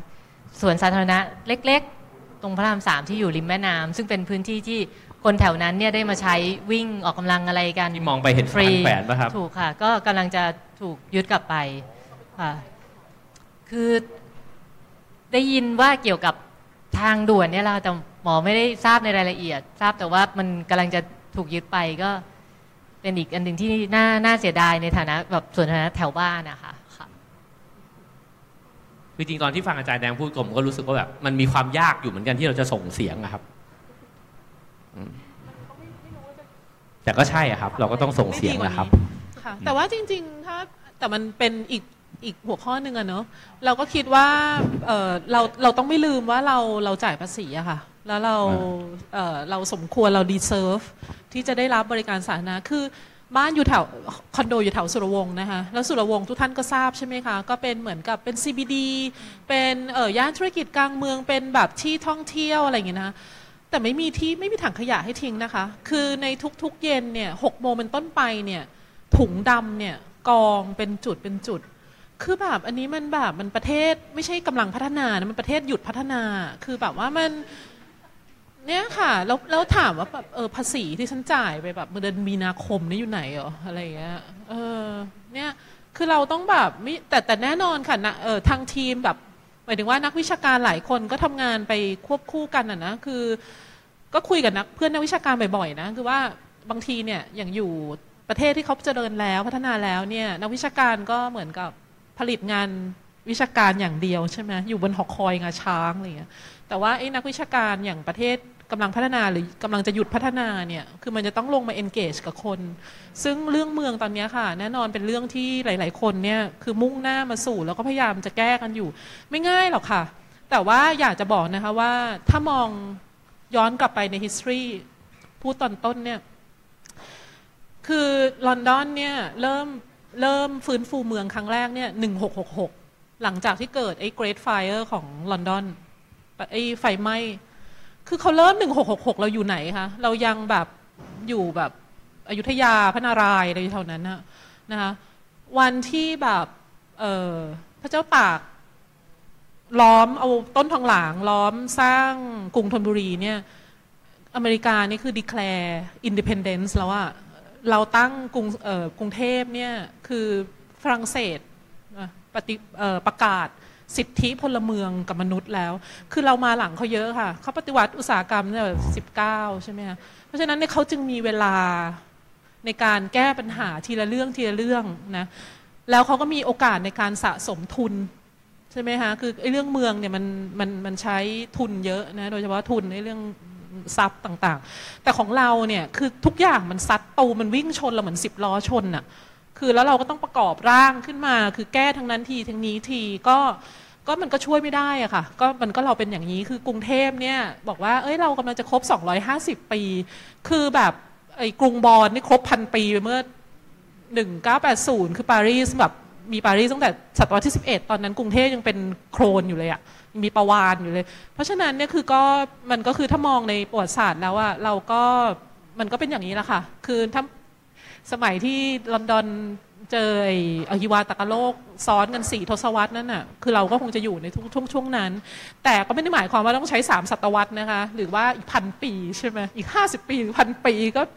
มันก็ต้องเจริญขึ้นนะคะเพราะว่าก็ควรที่จะฉลาดในการที่จะแบบมองออกไปข้างนอกเรียนรู้นะคะนักวิชาการอะไรก็ทำงานด้านนี้อยู่ แล้วก็คิดว่าไม่ใช่แค่นักวิชาการนั้นพวกภาควิชาสังคม หรือแม้กระทั่งชุมชนเข้มแข็งมากนะคะ แต่มันมีคอขวด อยู่หลายอัน ซึ่งมันต้องการการอันล็อกดึงนะคะก็เขาก็พยายามจะทำกันอยู่ ก็ยากนั่นแหละ แต่ว่าแหมปฏิวัติฝรั่งเศสมันง่ายเหรอ ครับ ฟังแล้วมีความหวังขึ้นนะครับ ครับ เชิญคำถามไหมครับ ผมทราบดีว่ามักไม่ค่อยมีใครถามนะครับ ผมอ๋อครับอยากถามอาจารย์แดงว่าแล้วที่เราจะประท้วงเนี่ยมันมีหนทางไหมถ้าเราเป็นคนธรรมดาจะทำยังไงที่จะช่วยให้ เสียงของคนอย่างพวกเราเนี่ยไปถึงเจ้าหน้าที่อย่างเงี้ยค่ะ มีทำยังไงได้บ้าง คือเอ่อพูดในยุคสมัยนี้ก็อาจจะต้องอยู่เป็นนะคะประท้วงให้เป็นตามที่ต่างๆ แล้วก็ keyword อะไรอย่างเงี้ยก็เราก็รู้ใช่ไหมคะว่าจะว่ายังไง ทีนี้ถ้าเป็นแบบในยุคสมัยปกติเนี่ยคือการคือคือแดงจะแดงจะบอกอย่างนี้คือคือเราอย่างแรกเลยนะ คือเราต้องไม่หยุดที่เราไม่พอใจอะคือเราไม่ใช่ว่าแบบ เหมือนแดงเคยแซวคุณหนุ่ม อะไรนะ ตอนทางเท้าลิสบอน คือแบบเดินเดินทางดินถ่ายรูปทางเท้าลิสบอน แล้วถ่ายแล้วเราโพสแล้วก็แท็กคุณหนุ่มแบบว่าเดินทางเท้าลิสบอนเนี่ยเหมือนเดินพรมแดงโหสวยมากนะคะเดินคือหน้าตาไม่สวยแต่ว่าเดินบนนี้ก็ก็รู้สึกเป็นดาราแล้วอะแล้วก็ใส่รองเท้าส้นสูงเดินได้อะไรอย่างเงี้ยแล้วแบบเดินวนกรุงเทพแบบเหมือนเดินบนอะไร แล้วคุณหนุ่มก็ส่งรูปแบบว่าลางทางเท้าตรงไหนนะคะ แรกละเอียดจำได้ไหมคะ ที่เดินไม่ได้อะเป็นแบบทุบระเนระนาดแล้วก็แบบเออนั่นแหละก็แบบว่าตามนั้นนะคะเราต้องไม่หยุดที่จะไม่พอใจ แต่ดังจะบอกอันนี้อันหนึงคือว่าเออกรุงเทพเนี่ยนะมันใหญ่ เมื่อกี้คุยให้คุณใหญ่ฟัง มันใหญ่1,500ตารางกิโลเมตร กรุงเทพเนี่ยเป็นเมืองที่ใหญ่กว่าจังหวัด น่าจะเป็นที่เดียวของโลกมั้งนะปารีสเนี่ยนึกออกไหมคะ ที่อื่นเนี่ยมันจะมีจังหวัดเช่นอยู่เชียงใหม่ก็ได้ จังหวัดเชียงใหม่แล้วมันก็มีเมืองเชียงใหม่ใช่ไหมจังหวัดสงขลามีเมืองหัดใหญ่ ซึ่งมันเล็กกว่าจังหวัดเยอะ แต่กรุงเทพเนี่ยคือมันเป็นเมืองที่บานทะโลไปเชื่อมกับนนทบุรีอย่างเงี้ย เพราะฉะนั้นเนี่ยการจัดการเนี่ยยากมากนะคะ ต้องต้องการแบบผู้ว่าที่แบบฉลาด แล้วก็โครงสร้างที่เลิศมีสิทธิภาพสูงมีอิสระ มีเงินมี แต่ปรากฏว่าก็ดูอะค่ะ เลือกตั้งเนี่ยผู้ว่ามีคนเดียวนะ ในพื้นที่พันห้าร้อยตารางกิโลเมตรเนี่ยผู้ว่ามีคนเดียวที่เลือกตั้ง ส่วนเขต 50 เขตเนี่ยคือแต่งตั้งโดยผู้ว่านะคะพออเขตเนี่ยนะแต่งตั้งมันหมายถึงอะไร แต่งตั้งคือหมายถึงว่ามันก็จะ respond กับคนที่แต่งตั้งถูกไหมคะแต่ว่าเลือกตั้งนี่คืออะไรครับเลือกตั้งคืออะไร ลืมไปแล้วเหรอคะอ่าเรื่องเรื่องนี้หมอจะไม่ไม่ยุ่งค่อยได้ยินคำมันนี้มันนะฮะมันกาละครั้งหนึ่งมันมาแล้วอะไรเงี้ยเดี๋ยวเราก็จะมีแล้วเอย่าอย่าขัดได้ไหมเดี๋ยวไม่จบอะเอ่อเปรียบเทียบนะคะ โตเกียวเอาแล้วกันอะหรือว่าปารีสปารีสเล็กกว่ากรุงเทพเนี่ยสิบเท่าสิบห้าเท่า เขาแบ่งออกเป็นเขตในยี่สิบเขต แล้วแต่ละเขตเลือก mayor ของตัวเอง คุณก็นึกกันแล้วกันว่าไอเมเยอร์ในระดับเขตเนี่ยเขาจะอะไรคะเราเลือกเพราะ policy ถูกไหมเราอยากจะมีพื้นที่สาธารณะเราอยากจะมีห้องสมุดเราอยากจะมีอะไร เราก็เลือกคนคนนั้น แล้วคนนั้นเนี่ยเขาก็เป็น representative ของเราเข้าไปไฟท์เอาทรัพยากรมา คือเนี่ยค่ะนี่คือโครงสร้างทางการเมืองที่มันรีสปอนกับกับเมืองที่มันมีความสลับซับซ้อนน่ะนะขนาดเขาเล็กกว่าเรา 15 เท่าอะโตเกียวเนี่ยใหญ่พอๆกับเรา แต่เขาแบ่งออกเป็น 23 เขตเลือกตั้งเหมือนกันนะคะแต่ละเขตเนี่ยเขาจะมีผู้ว่าพอมันเป็นผู้ว่าเนี่ยมันเหมือนเคยได้ยินคำว่าชุมชนจินตกรรมไหมฮะ มันมันมันสร้างความเป็นชุมชนจินตกรรมให้เกิดขึ้นในย่านในเขตอะว่าเออเราเรามีผู้ว่าคนเรามีเมเยอร์คนนี้นะ เราเลือกเข้ามาเพราะอย่างนี้ แล้วถ้าเรามีปัญหาเนี่ยฉันไม่พอใจทางเท้า หรือฉันรู้สึกว่าสีเขียวมันน้อยไปแล้ว อะไรอย่างเงี้ยเก็บขยะช้าเราก็รู้แล้วเราจะไปชาร์จใคร ถามว่าถามทุกท่านเนี่ยอยากจะมีสวนเล็ก ๆ หน้าบ้านหรือคุณหมอบอกว่าเออสวนมันดีอยู่แล้ว เธอจะเอาออกไปทำไม จะไปบอกที่ใครคะ นึกไม่ออกจะบอกที่ใครนึกออกไหมฮะอ๋อแบบถ้ามีเส้นก็ไปบอกกับผู้ว่า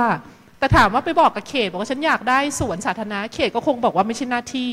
แบบเขตเซอร์วิสแค่รูทีนเก็บขยะให้ได้ก็ก็บุญแล้วอะไรเงี้ยนึกออกไหมฮะ แล้วพอเอาเขตก็อนุมัติเงินได้แค่แบบสามล้านบาททำอะไรได้คะสามล้านบาท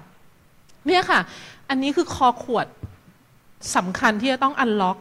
เนี่ยมันคือการที่ทำให้อะไรรู้ไหมฮะ พอจะตอบทุกคนเนี่ยคือว่าตอบตัวเองด้วยนะ คือการที่เรารู้สึกว่ามันลอสเราเราเปลี่ยนแปลงอะไรไม่ได้อะเพราะว่าเนี่ยพอเราคิดขึ้นมาเราจะไปที่ใครเราอยากจะแบบทำย่านเราให้ดีนะเราอยากจะปลูกต้นไม้นู่นนี่นั่นแต่เราไม่รู้จะไปทางไหนอะมันไม่มีทางไปเพราะอะไรเราเนี่ยมนุษย์ออนกราวเนี่ยเราอยู่ในระดับดินเนี่ยเราจะไต่ขึ้นไปหาผู้ว่าที่มันอยู่ยอดภูเขาหิมาลัยเนี่ยคือเราจะไปได้ไงคะระยะห่างมันมันมันไกลมาก ถ้าเปรียบเทียบกับปารีสเนี่ย ระยะห่างมันอยู่แค่เขตถูกไหมเราก็เดินไปที่สำนักงานเขตแล้วเราก็บอกเบเยอร์ฉันเลือกอยู่มาอยู่แบบทางนี้เออมันมันมันใกล้กว่า เพราะฉะนั้นพอเรารู้สึกว่าแบบเนี่ยเมื่อกี้ก็แอบนิดนึงคือแบบว่า คงเปลี่ยนอะไรไม่ได้ นี่ไงคือเนี่ยไอความคิดแบบเนี้ยคือพอมันเปลี่ยนอะไรไม่ได้นะ เรารู้สึกว่าแบบเฮ้ยอยู่ๆไปจนถึงแบบ ฉันจะเออร์ลี่ดีทายโกยเงินให้เยอะแล้วฉันจะไปอยู่เชียงใหม่อะไรอย่างเงี้ยฉันจะไปอยู่ที่อื่น ฉันไม่อยู่หรอกเมืองเนี้ย คนกรุงเทพคนที่อยู่ที่นี่นะ อยากจะโกยเงิน แล้วอยากจะไปตายที่อื่นทั้งนั้นแหละค่ะ ไม่มีใครอยากจะแก่ที่นี่หรอก จริง อยากจะไปตายที่อื่น ใครอยากตายกรุงเทพคะแบบไม่ไม่เอาด้วยหรอกแบบ คือขนาดฉันไม่แก่เนี่ย ฉันยังเดินแทบจะสะดุดหัวขมำอะไรอย่างเงี้ยคือถ้าฉันแก่เดินไม่ค่อยถวายเนี่ย ฉันคงแบบ งักอยู่กับบ้านอยู่ในซอยลึกๆ ซึ่งแบบว่าไม่มีเซอร์วิสอะไรอย่างเงี้ยคือจินตนาการออกไหมฮะครับขอขอจุดประกายความหวังสักนิดนึงนะคือคือผมรู้สึกว่ามันมันยังพอจะมีลู่ทางอยู่เล็ก ๆ นะฮะ คือ คือไอะอย่างน้อยอะเราอาจจะแบบไม่สามารถเสนอไอเดียบางอย่างที่มันดีงามบันเจิดได้ง่ายดายนักในในสภาพบ้านเมืองแบบนี้นะฮะ แต่ว่าผมว่าอะจากเอาช่วงอายุของผมแล้วกันผมก็รู้สึกว่า คนเมืองเนี่ยมีอ่าความเป็นพลเมืองมากขึ้นอ่านนะครับ แล้วก็ผมว่าเทคโนโลยีมันเปิดพื้นที่ให้เราส่งเสียงอย่างน้อยเราสร้างอะไรไม่ได้ แต่เรารักษาไว้ได้บ้างนะฮะผมว่าเอ่อต้นไม้ใหญ่ต้องทำหลายที่นะฮะเออต้องทำก็พอพอจะตัดแล้วก็อะมันมีบิ๊กทรีขึ้นมา มันก็เออมันก็เกิดกระแสในสังคมขึ้นมานะฮะหรือว่าผมว่าหลายโครงการที่รัฐบาลพอพูดออกมาเนี่ยมันมีเสียงดังขึ้นมาเนี่ยว่ายี้อ่าใช่ มันก็จะชะลอลง แอบแอบทำอะไรอย่างเงี้ยนะแต่ว่าอะแต่ถ้าเกิดเราจับตาดูแล้วเราส่งเสียงอยู่เรื่อยๆ ผมคิดว่าไอ้อย่างน้อยเราคงรักษาอะไรของเมืองนี้ไว้ได้บ้างอะฮะจริงอันนี้คือที่ที่ตอบคุณพี่เนี่ยค่ะกำลังนั่งพิมพ์คอมอย่างขยันมากเนี่ยค่ะคือคือเนี่ยค่ะทำอะไรไม่ได้ก็ Facebook ไปก่อน ในยุคสมัยนี้ แต่ว่าในขณะเดียวกันเนี่ยเราในแง่ของแบบเขาเรียกอะไรอะจิตสาธารณะหรือว่าแบบการที่ไปช่วยกันอะไรเนี้ยนะคะอาสาสมัครเนี่ย มันอาจจะไม่พอ มันต้องไปแก้ที่โครงสร้างด้วยในเรื่องแบบที่มันซีเรียสอะอย่างเช่นเรื่องเรื่องของโครงสร้างของเขตเนี่ย เรายังรู้สึกเลยนะว่าแบบมันเป็นการจงใจหรือเปล่าเนี่ยที่แบบให้เข็มเป็นแบบเนี้ย คนกรุงเทพจะได้อ่อนแอไง มันจะได้แบบมองไปไหน แล้วมันรู้สึกลอสแบบรอเห็นไหมภาพแบบฝนตกรถติดรถเมล์รอเป็นชาติ คนล้นมาอุนุสาวรีใช่ไหมแล้วรู้สึกว่าแบบ เออเราทำอะไรไม่ได้เราก็แบบช่างช่างๆมันอะไรอย่างเงี้ยเล่น Facebook หรือว่าเอาธรรมะเข้าข่มหรือกลับไปดูซีรีส์อะไรอย่างเงี้ยชดเชยไป มันเป็นแบบความจงใจอะไรบางอย่างหรือเปล่าที่ทำให้คนกรุงเทพมันเนี่ยรู้สึกว่าความเป็นพลเมืองมันเหือดหาย แล้วก็ไม่รู้สึกว่าแบบฉันทำอะไรได้ฉันก็เลยไม่ทำมันก็เลยปล่อยให้ไอ้คนทำที่มันไม่ค่อยแย่ๆมันก็ทำต่อไป เพราะฉะนั้นเนี่ยค่ะอย่างที่คุณหนุ่มบอกเนี่ยคือตอนเนี้ยส่งเสียงรายได้ก็ส่งเสียงไป แต่ก็ต้องแต่ก็ต้องอยู่ให้แต่ก็ต้องอยู่ให้เป็นนะคะ คุณหมอครับขออนุญาตแชร์ว่าจริงๆแล้วเดี๋ยวไปตัดเอาเองนะคุณหนุ่มอะไรนะจริงๆแล้วการเป็นพลเมืองเล็ก ๆ เนี่ยมันก็มันก็ทำในส่วนของที่ตัวเองทำได้บ้างอยู่เหมือนกันนะนะคะ อย่างเช่นว่าเอ่อเรื่องของปัญหาความความอ้วนกับเบาหวานเนี่ยซึ่งมันเป็นประเด็นที่ค้างคาใจหมอมาตั้งแต่เด็ก ๆ แล้ว เพราะว่าคุณพ่อเนี่ยเสียด้วยเบาหวาน เพราะฉะนั้นเนี่ยก็มันก็จะอยากที่จะเฮ้ยอยากให้คนไม่เป็นเบาหวานไม่อ้วนอะไรเงี้ย เอ้ยแล้วเราเป็นหมอคนนึงอะเราจะทำอะไรได้บ้าง ก็คิดมาตั้งแต่ตอนนั้นก็อะงั้นเราก็เรียนอะไรที่มันจะแชร์ความรู้ทางด้านนี้ได้ เราจะแชร์มันออกไปยังไงได้อะเราพยายามลองเขียนหนังสือดูเอ๊แต่จริงๆอย่างที่ว่าแหละมันอยู่ที่ระบบอยู่ที่เรื่องของกฎหมาย เราจะทำอะไรกับตรงนั้นได้ เราลองเข้าไปออบอกสสขอช่วยทำงานได้ไหมออพอช่วยทำงานกับสสแล้วเราก็มีโอกาสได้รู้จักกับคนที่เขามีมีอำนาจที่จะกำหนด policy ต่างๆ แล้วก็ลองพูดคุยถึงเรื่องของภาษีน้ำตาลเรื่องอะไรต่างๆ เอ๊ะมันก็มีคนมีไอเดียเหมือนเรา คือมันก็ค่อยๆ ขับเคลื่อนไป เราอาจจะเป็นแค่ฟันเฟืองเล็กๆหนึ่งที่เห็นว่าเฮ้ยถ้าทำตรงนี้เช่น ถ้าออกภาษีน้ำตาลมันจะช่วย เราก็พยายามที่จะขับเคลื่อนตรงนั้น หรือแชร์ knowledge เท่าที่เราพอจะมีอยู่ออกไป ซึ่งตรงเนี้ยหมอคิดว่ามันบอกไม่ได้หรอกว่ากระเพื่อมได้มากน้อยแค่ไหน แต่อย่างน้อยเราก็ทำอะไรบางอย่างได้ผมกำลังนึกถึงประชาธิปไตยในกลุ่มไลน์อยู่นะครับ คือผมรู้สึกว่ามันมีความเปลี่ยนแปลงหนึ่งที่หลายคนถ้ามีกลุ่มไลน์ของคอนโด หรือหมู่บ้านน่าจะเคยได้สัมผัสสิ่งนี้นะครับว่ามันเป็นความปั่นป่วนและวินาศภัยทุกครั้งที่เปิดขึ้นมานะครับ เพียงแค่แมวขี้หนึ่งกองเนี่ยก็สามารถดราม่ากันได้หนึ่งสัปดาห์อย่างเงี้ยนะครับหรือว่าฟุตปาดบันหักอะไรเงี้ยซึ่งผมว่าในแง่หนึ่งมันคือนรกนะฮะแต่ในอีกแง่หนึ่งมันคือ Active Citizen ผ่านกลุ่มไลน์นะฮะแล้วก็จริงๆ ถ้าเรามีกลุ่มไลน์ของเขตบางกะปิ เขตพร้อมพงษ์นี่ผมว่า เอ้ย มันอาจจะเกิดการบ่นจนกระทั่งมันเกิดแรงกระเพื่อมอะไรบางอย่างขึ้นก็ได้ คือ มันไม่แน่ฮะ ในอนาคตมันก็อาจจะมีอะไรบางอย่างเกิดไม่ต้องอขึ้นนาคตค่ะ เริ่มเดือนหน้าโปรโมทเลยนะคะ ขอแบบว่าฝากร้าน ฝากร้านค่ะเริ่มเดือนหน้าที่เขตปทุมวันค่ะ เราจะ consolidate ไอ้เสียงบ่นต่างๆ Facebook เนี่ยแพลตฟอร์มมันไม่ได้ดีไซน์เพื่อจะ systemize เสียงบ่นใช่ไหมคะแล้วบ่นเสร็จหาย แต่อันเนี้ยแหละค่ะ เราจะทำแพลตฟอร์มให้พวกคุณเนี่ยเข้ามาบ่นกันให้สะใจเลยนะคะ แล้วเราจะแบบว่าเป็นแพลตฟอร์มของ Big Data แล้วก็คิดว่ามันอาจจะช่วยทำให้มันเกิดการเปลี่ยนแปลงได้บ้างอืมครับผมผลแรกกรุงเทพทำให้ฉันโสดอ่าใช่ จริงวันนี้เตรียมหนังสือมาแจกครับ แม้ไม่อยากได้เราก็แจกนะครับใครจะแจกเฉพาะคนถามนะครับเนี่ยอ๋อครับ รีบเลยค่ะ ก็เวลาฟังอย่างเงี้ยเหมือนเห มือนต้องทำอะไรเยอะมากเลยมาถึงจะเปลี่ยนใช่ไหมคะมันฟังดูมันไกลเป็นไปไม่ได้ ต้องไปโหวตต้องไปต่อ ต้องสู้รบเท่านั้น แต่ในขณะที่เราสู้รบไปอย่างเงี้ยแต่ละคนก็มีศักยภาพใช่ไหมคะคนที่นั่งในเนี้ยอาจจะเป็นเจ้าของธุรกิจทำงานมีบ้านริมน้ำอาจจะเปิดเป็นนิดนึงให้อาจารย์แดงไปนั่งจิบเบียร์ได้ไหมถ้าทุกคนช่วยกันทำอย่างเงี้ยมันจะเกิดผลไหมคะแล้วถ้ามันเกิดผลนะคะมันควรเป็นยังไงบ้างคะ เพราะว่าเหมือนฟังอย่างเงี้ยก็ยังรู้สึกกว้างอยู่ คิดถึงตัวเองเอ๊ะจะกลับไปทำอะไรดี แทนที่จะนั่งรออะค่ะอย่างเดียว คือเราควรแบบระดมเงินการสร้างรถไฟฟ้าเลยไหมอย่างนี้ยนะครับไปขับรถเมย์เองจะได้มาเหตอนรที่ชาวงขอนแก่นเขาทำกัน ครับเชิญครับ อาจารย์แดงจะตอบไหมครับๆก็เออ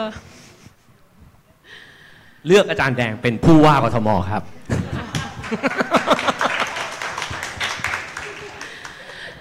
คือ คือเราก็ทำหน้าที่ของเราอยู่เนอะคือในแง่ของแบบเป็นนักวิชาการอะไรเงี้ยที่แบบ slash ปฏิบัตินิดนึง คือเราก็พยายามที่จะแบบ unlock ไอ้จุดคอขวดอะเราเราเราไม่คิดว่าเราทำได้คนเดียวด้วยล่ะ เราก็ทำงานกับเพื่อนนักวิชาการในศาสตร์อื่นอะแต่เราก็คิดว่าเออมันก็มีโจทย์สำคัญที่ที่เรากำลังจะทำคือเรื่องของเนี่ยค่ะการการทำโครงสร้างการเสนอคืออย่างแรกไม่ได้เสนอนะไม่รู้เราจะไปเปลี่ยนแปลงได้เปล่า แต่ว่าเราทำให้พวกท่านเน่ยเห็นว่าปัจจุบันเนี่ยมันมีปัญหานะ มันไม่ปกตินะไอ้อยู่เนี่ยที่เขาบอกว่าปกติมีความสุขหรืออะไรเนี่ย มันไม่ปกติ โดยเปรียบเทียบให้เห็นเนี่ยอันนี้คือสิ่งที่แบบในฐานะนักวิชาการก็ทำไปก่อน คืออย่างที่บอกอะค่ะ การเปลี่ยนแปลงมันไม่ได้เกิดขึ้นแบบเพียงพลิกฝ่ามือนะคะ เวลาเรามองออกไปเนี่ย มันมันต้องใช้ระยะเวลาและความอึดอดทนเหมือนกัน คิดมันว่าวิ่งขอเสริมนิดนึงนะฮะ คือจริง ๆ ก็เคยไปสัมภาษณ์อาจารย์แดงกับทาง UDDC อยู่ แล้วก็ผมคิดว่าอย่างเมื่อกี้ที่คุณหมอพูดก็เหมือนกัน คือแต่ละคนคือประเด็นมันเยอะมากครับ ประเด็นและปัญหามันเยอะมากที่นี้บางหน่วยงาน บางบางกลุ่มอะไรเงี้ย ก็จุดประเด็นนั้นขึ้นมา แล้วผมว่า หลายครั้งที่ประเด็นที่พอมันถูกจุดขึ้นมา มันก็ค่อยๆ แพร่ไปในสังคม เช่นบางคนช่วยกันพอ support จุดประเด็นว่าเมืองมันน่าใช้จักรยาน ผมว่ามันก็เกิดเทรนด์จักรยาน แม้ว่ามันยังไม่เกิดทางจักรยาน แต่ว่ามันก็เกิดพื้นที่การปั่นจักรยาน หลายพื้นที่เกิดขึ้นนะครับ หรือว่าเรื่องอ้วนอะไรเงี้ยผมว่าพอมันเป็นประเด็นมันก็จะผมเห็นคนแกว่งแผนกันเพียบเลยนะฮะแล้วก็อ้วนกันอยู่นะฮะแต่ว่าก็แกว่งนะฮะแต่ว่าคือคือคือผมว่าประเด็นมันเยอะคือก็เราอาจจะเป็นเสียงหนึ่งหรือว่าคนที่เขาคอนเซิร์นเรื่องอะไรก็คงเป็นเสียงหนึ่งแต่ว่า เมื่อมันถูกทำให้เป็นประเด็นทางสังคม แล้วก็พลเมืองได้ยินนะฮะมันก็อาจจะคนคนที่เห็นด้วยกับประเด็นนั้นก็ค่อย ๆ เคลื่อนกันไปครับ ก็อาจจะใช้เวลานิดนึงไม่ไม่น้อยไปกว่าชั่วกับชั่วกันนิดนึงนะฮะเราเล่นครับคุณหมอมีอะไรเสริมไหมครับ เห็นด้วยค่ะเห็นด้วยเลยว่าจริง ๆ แล้วมันขึ้นอยู่กับว่า ตัวเราเเรียนมาทางด้านไหนทำงานด้านไหน แล้วก็ปมในใจเราที่เราอยากจะเปลี่ยนมันอะไร เพราะจริงปมมันเยอะมากนะคะ แล้วก็ค่อยๆขับเคลื่อนไปในส่วนของตัวเองอะค่ะอย่าเพิ่งไปคิดใหญ่หรือคิดอะไรที่มันเกินไปจากตรงที่ตัวเองทำได้ทำทีละสเต็ปไปก่อนสุดท้ายแล้วมันก็จะออกมาเองอะค่ะแต่เมื่อกี้สนใจประเด็นเรื่องเอกชนนิดนึงอะฮะว่าเอกชนเนี่ยมีบทบาทไหมครับในการที่จะเปลี่ยนเมือง มีบทบาทสิคะ เพราะว่ามีทุนทรัพย์เยอะนะคะ คือไม่อออาจจะ SML XL ไม่เหมือนออสเกลไม่เหมือนกัน แต่ก็แต่ก็มีศักยภาพในการที่จะขับเคลื่อนนะคะ ในการที่จะทำให้เมืองมันดีขึ้นอย่างญี่ปุ่นอย่างเงี้ยญี่ปุ่นโตเกียวเมื่อกี้ใครพูดนะคะว่าแบบเออเมืองที่หนาแน่นแต่ไม่แออัดใช่ไหมคะโตเกียวเนี่ยก็เป็นเมืองเมืองหนึ่งที่ที่หนาแน่นสูงมากนะคะ แต่ว่าเออเราไปเดินเนี่ยเราไม่รู้สึกว่ามัน แออัดหรืออะไร เพราะว่าเขาค่อนข้างที่จะมีพื้นที่สาธารณะกระจายตัวอยู่ค่อนข้างเยอะนะคะแล้วก็ทางเท้าอะไรมันก็เดินสะดวกนะแม้ขนาดแม้ขนาดนั้นเนี่ยประชากรเนี่ยก็ก็ว่าเป็นสิบล้านคนนะคะมันไม่พอหรอก แล้วที่ก็แพงรัฐเนี่ยจะมาซื้อทำสวนเนี่ยก็ไม่ได้ เพราะฉะนั้นเนี่ยมันก็มีเหมือนกับเหมือนกับเป็นมาตรการจูงใจให้เอกชนเนี่ย contribu ที่ดินของตัวเอง ในการที่จะทำเป็นพื้นที่สาธารณะจริงๆ คือไม่ใช่ว่าแบบบอกว่าพื้นที่สาธารณะแต่ว่าเก็บเงินอะไรอย่างนี้นะ หรือว่าขายของคือเป็นพื้นที่ที่ให้คนเข้ามาใช้จริง ๆ มันก็มีเนี่ยค่ะ คือแบบไอ้เรื่องของ public เอ่อ private partnership อะไรอย่างเงี้ยนะคะหรือแม้กระทั่งยกตัวอย่างอย่างกระดีจีนอย่างเงี้ยค่ะที่เราทำอยู่ไอ้ตรงริมน้ำเนี่ยเอ่อเราทำงานเนี่ยกิจกรรมคือเนื่องจากเป็นอาจารย์ใช่ไหมฮะมันเราก็มีเวลาอยู่แค่ไม่ซัมเมอร์อะไรเงี้ยเวลาที่ไม่ได้ ไม่ได้สอนเนี่ยลงไปทำงานกับชุมชน ก็จัดงานต่อเนื่องก็อึดพอสมควรนะกับนิสิตกับอะไรเนี่ยจัดงานต่อเนื่องกันมาแบบ 6-7 ปีพอปีที่7เนี่ยกิจกรรมทำได้ 5 60เอ่อ40 50กิจกรรมขนาดต่าง ๆ กันเนี่ย ฟื้นฟูชุมชนเนี่ยชาวบ้านก็ถามขึ้นมาเออแล้วแล้วเรายังไงต่อ คือเราจะทำกิจกรรมอย่างเงี้ยไป forever หรือเปล่า มันไม่มีอะไร tangible เพราะฉะนั้นเราก็เลยบอกว่า เฮ้ย มันต้องมีศูนย์ชุมชนนะ มันจะต้องมีพื้นที่ space เนี่ย ที่ให้คนมาแบบ get along มาขายของมาอะไรต่าง ๆ เหมือนที่แบบต่างประเทศเขามีอะ เนี่ยคำถามตอนนั้นน่ะเราจะไปขอที่ใคร ไปไปที่เขตก็คงก็คงติดอยู่แค่ตรงนั้นน่ะกทมก็ก็ไม่มีช n แนลเพราะฉะนั้นเนี่ยค่ะ ก็ระดมทุนจากเอกชน ที่ดินก็เช่าจากสำนักงานทรัพย์สินอะไรอย่างเงี้ยนะฮะแล้วก็แล้วก็เงินที่มาเนี่ยมาจากเงินตั้งต้นเนี่ยเงินก้นถุงเนี่ยมาจากมาจากเอกชน เพราะฉะนั้นในเอกชนเนี่ยจะบอกว่ามีบทบาทมากนะคะแล้วตอนนี้คือเขาก็มีแบบ CSR มีอะไรเหมือนกัน แต่ว่าจริง ๆ เราคิดในมุมของเรานะ ในมุมของอาจารย์เนี่ยการเป็นอาจารย์เนี่ยเรารู้สึกว่าก็ต้องใช้ตรงนี้ให้เป็น คือถ้าเราไปใช้ทำอะไรเป็นเบี้ยหัวแตกไปแบบปลูกอะไรต้นมงต้นไม้อะไรอย่างงี้มันมัน เหมือนกับมันก็เป็นชั่วครั้งชั่วคราวใช่ไหมคะ มันอาจจะต้องการใน intelligence เหมือนกันว่าเฮ้ยจะทำยังไงให้มันเกิด impact สูงสุดอะ่ะเขามี CSR แล้วเขามีเงินที่จะจ่ายคุณอะ่ะคุณจะออกแบบกิจกรรมกลไกอะไรที่ให้มันแบบ last longer แล้วมันเป็นประโยชน์กับคนจริง ๆ อะไรอย่างเงี้ยนะฮะครับผมมีอีกไหมครับครับ เชิญข้างหน้าแล้วเดี๋ยวข้างหลังนะครับ ขอเสริมนิดนึงอะค่ะเรื่องชุมชนอ่อคือโดยส่วนตัวเนี่ยทำงานเกี่ยวกับเรื่องการพัฒนาชุมชน หรือว่าการสร้างพื้นที่ ตอนนี้มันมีของสัมพันธวงศ์ซึ่งคนในชุมชนเขาช่วยกันทำแล้วก็พัฒนาในถิ่นที่อยู่ให้กลายเป็นที่แบบที่สาธารณะที่ท่องเที่ยวโดยมีศูนย์ เป็นศูนย์กลาง แล้วก็กระจายออกไป เพื่อที่ว่าเราจะพัฒนายังไงให้ชุมชนของเราเป็นที่น่าอยู่และเป็นที่ที่ให้นักท่องเที่ยวเข้ามาได้ แล้วก็มีอีกโครงการหนึ่งจะเป็นที่อยุธยา ก็คือเป็นการประชาสัมพันธ์การท่องเที่ยวเหมือนกัน แต่มันเป็นการท่องเที่ยวแบบเชิงอนุรักษ์ ไปนอนเเขาเรียกนะโฮมสเตย์อยู่โฮมสเตย์ใช้ชีวิตกับพวกชาวนาเช้านั่งเรือใส่บาตรอะไรอย่างเงี้ยค่ะ เขาจะค่อยๆช่วยกันค่อยๆพัฒนาตัว เขาเรียกนะคะตัวเมืองตัวซิตี้ของเขาให้ค่อยๆโตขึ้นทีละนิดทีละนิด แต่ถ้าแบบคนในชุมชนมีกำลัง สามารถที่จะเข้าไปถึงพวกบริษัทที่มี CSR ใหญ่ ๆ ได้อะค่ะ ชุมชนนั้นจะโตเร็วกว่าปกติ อย่างเช่นสัมพันธวงศ์ที่เขาจอย Facebook หรือว่าจอยกับรู้สึกจะเป็นสิงไม่แน่ใจ ค่ะดีใจมากเลยค่ะ ที่อาจารย์จะมีพื้นที่ให้ทุกคนบ่นกันให้เต็มที่ แต่ว่าที่อยู่นี้อยู่เขตอะไรคะเอ่อคลองสานค่ะ มาเลยค่ะมาเลยค่ะแต่ทีนี้ก็คือเกิดความสงสัยว่าเอ่อชอบค่ะชอบบ่นเราเราบ่นบ่นบ่นแล้วเราไปไหนกันต่ออะค่ะ คือหนูเชื่อว่าทุกๆคนอะหนูสมมติหนูอยู่ใน community ของการบ่นแล้วหนูก็เห็นเพื่อนๆบ่นแล้วมันมีความบ่นอย่างหนึ่งที่ หนูก็มีแรงบันดาลใจอะค่ะ หนูเชื่อว่าทุกคนมันมีแบบความคิดที่ดีที่อยากจะช่วย เกิดไอเดียบางอย่าง แต่เราเป็นคนตัวเล็กๆคนหนึ่งอะค่ะ ไม่ได้มีคอนเน็ชันที่กว้างขวาง และเราก็ไม่รู้ว่าไอ้ก้อนไอเดียของเราเนี้ยมันจะถูกพัฒนาและทำให้เกิดขึ้นจริงได้ยังไง หนูก็เลย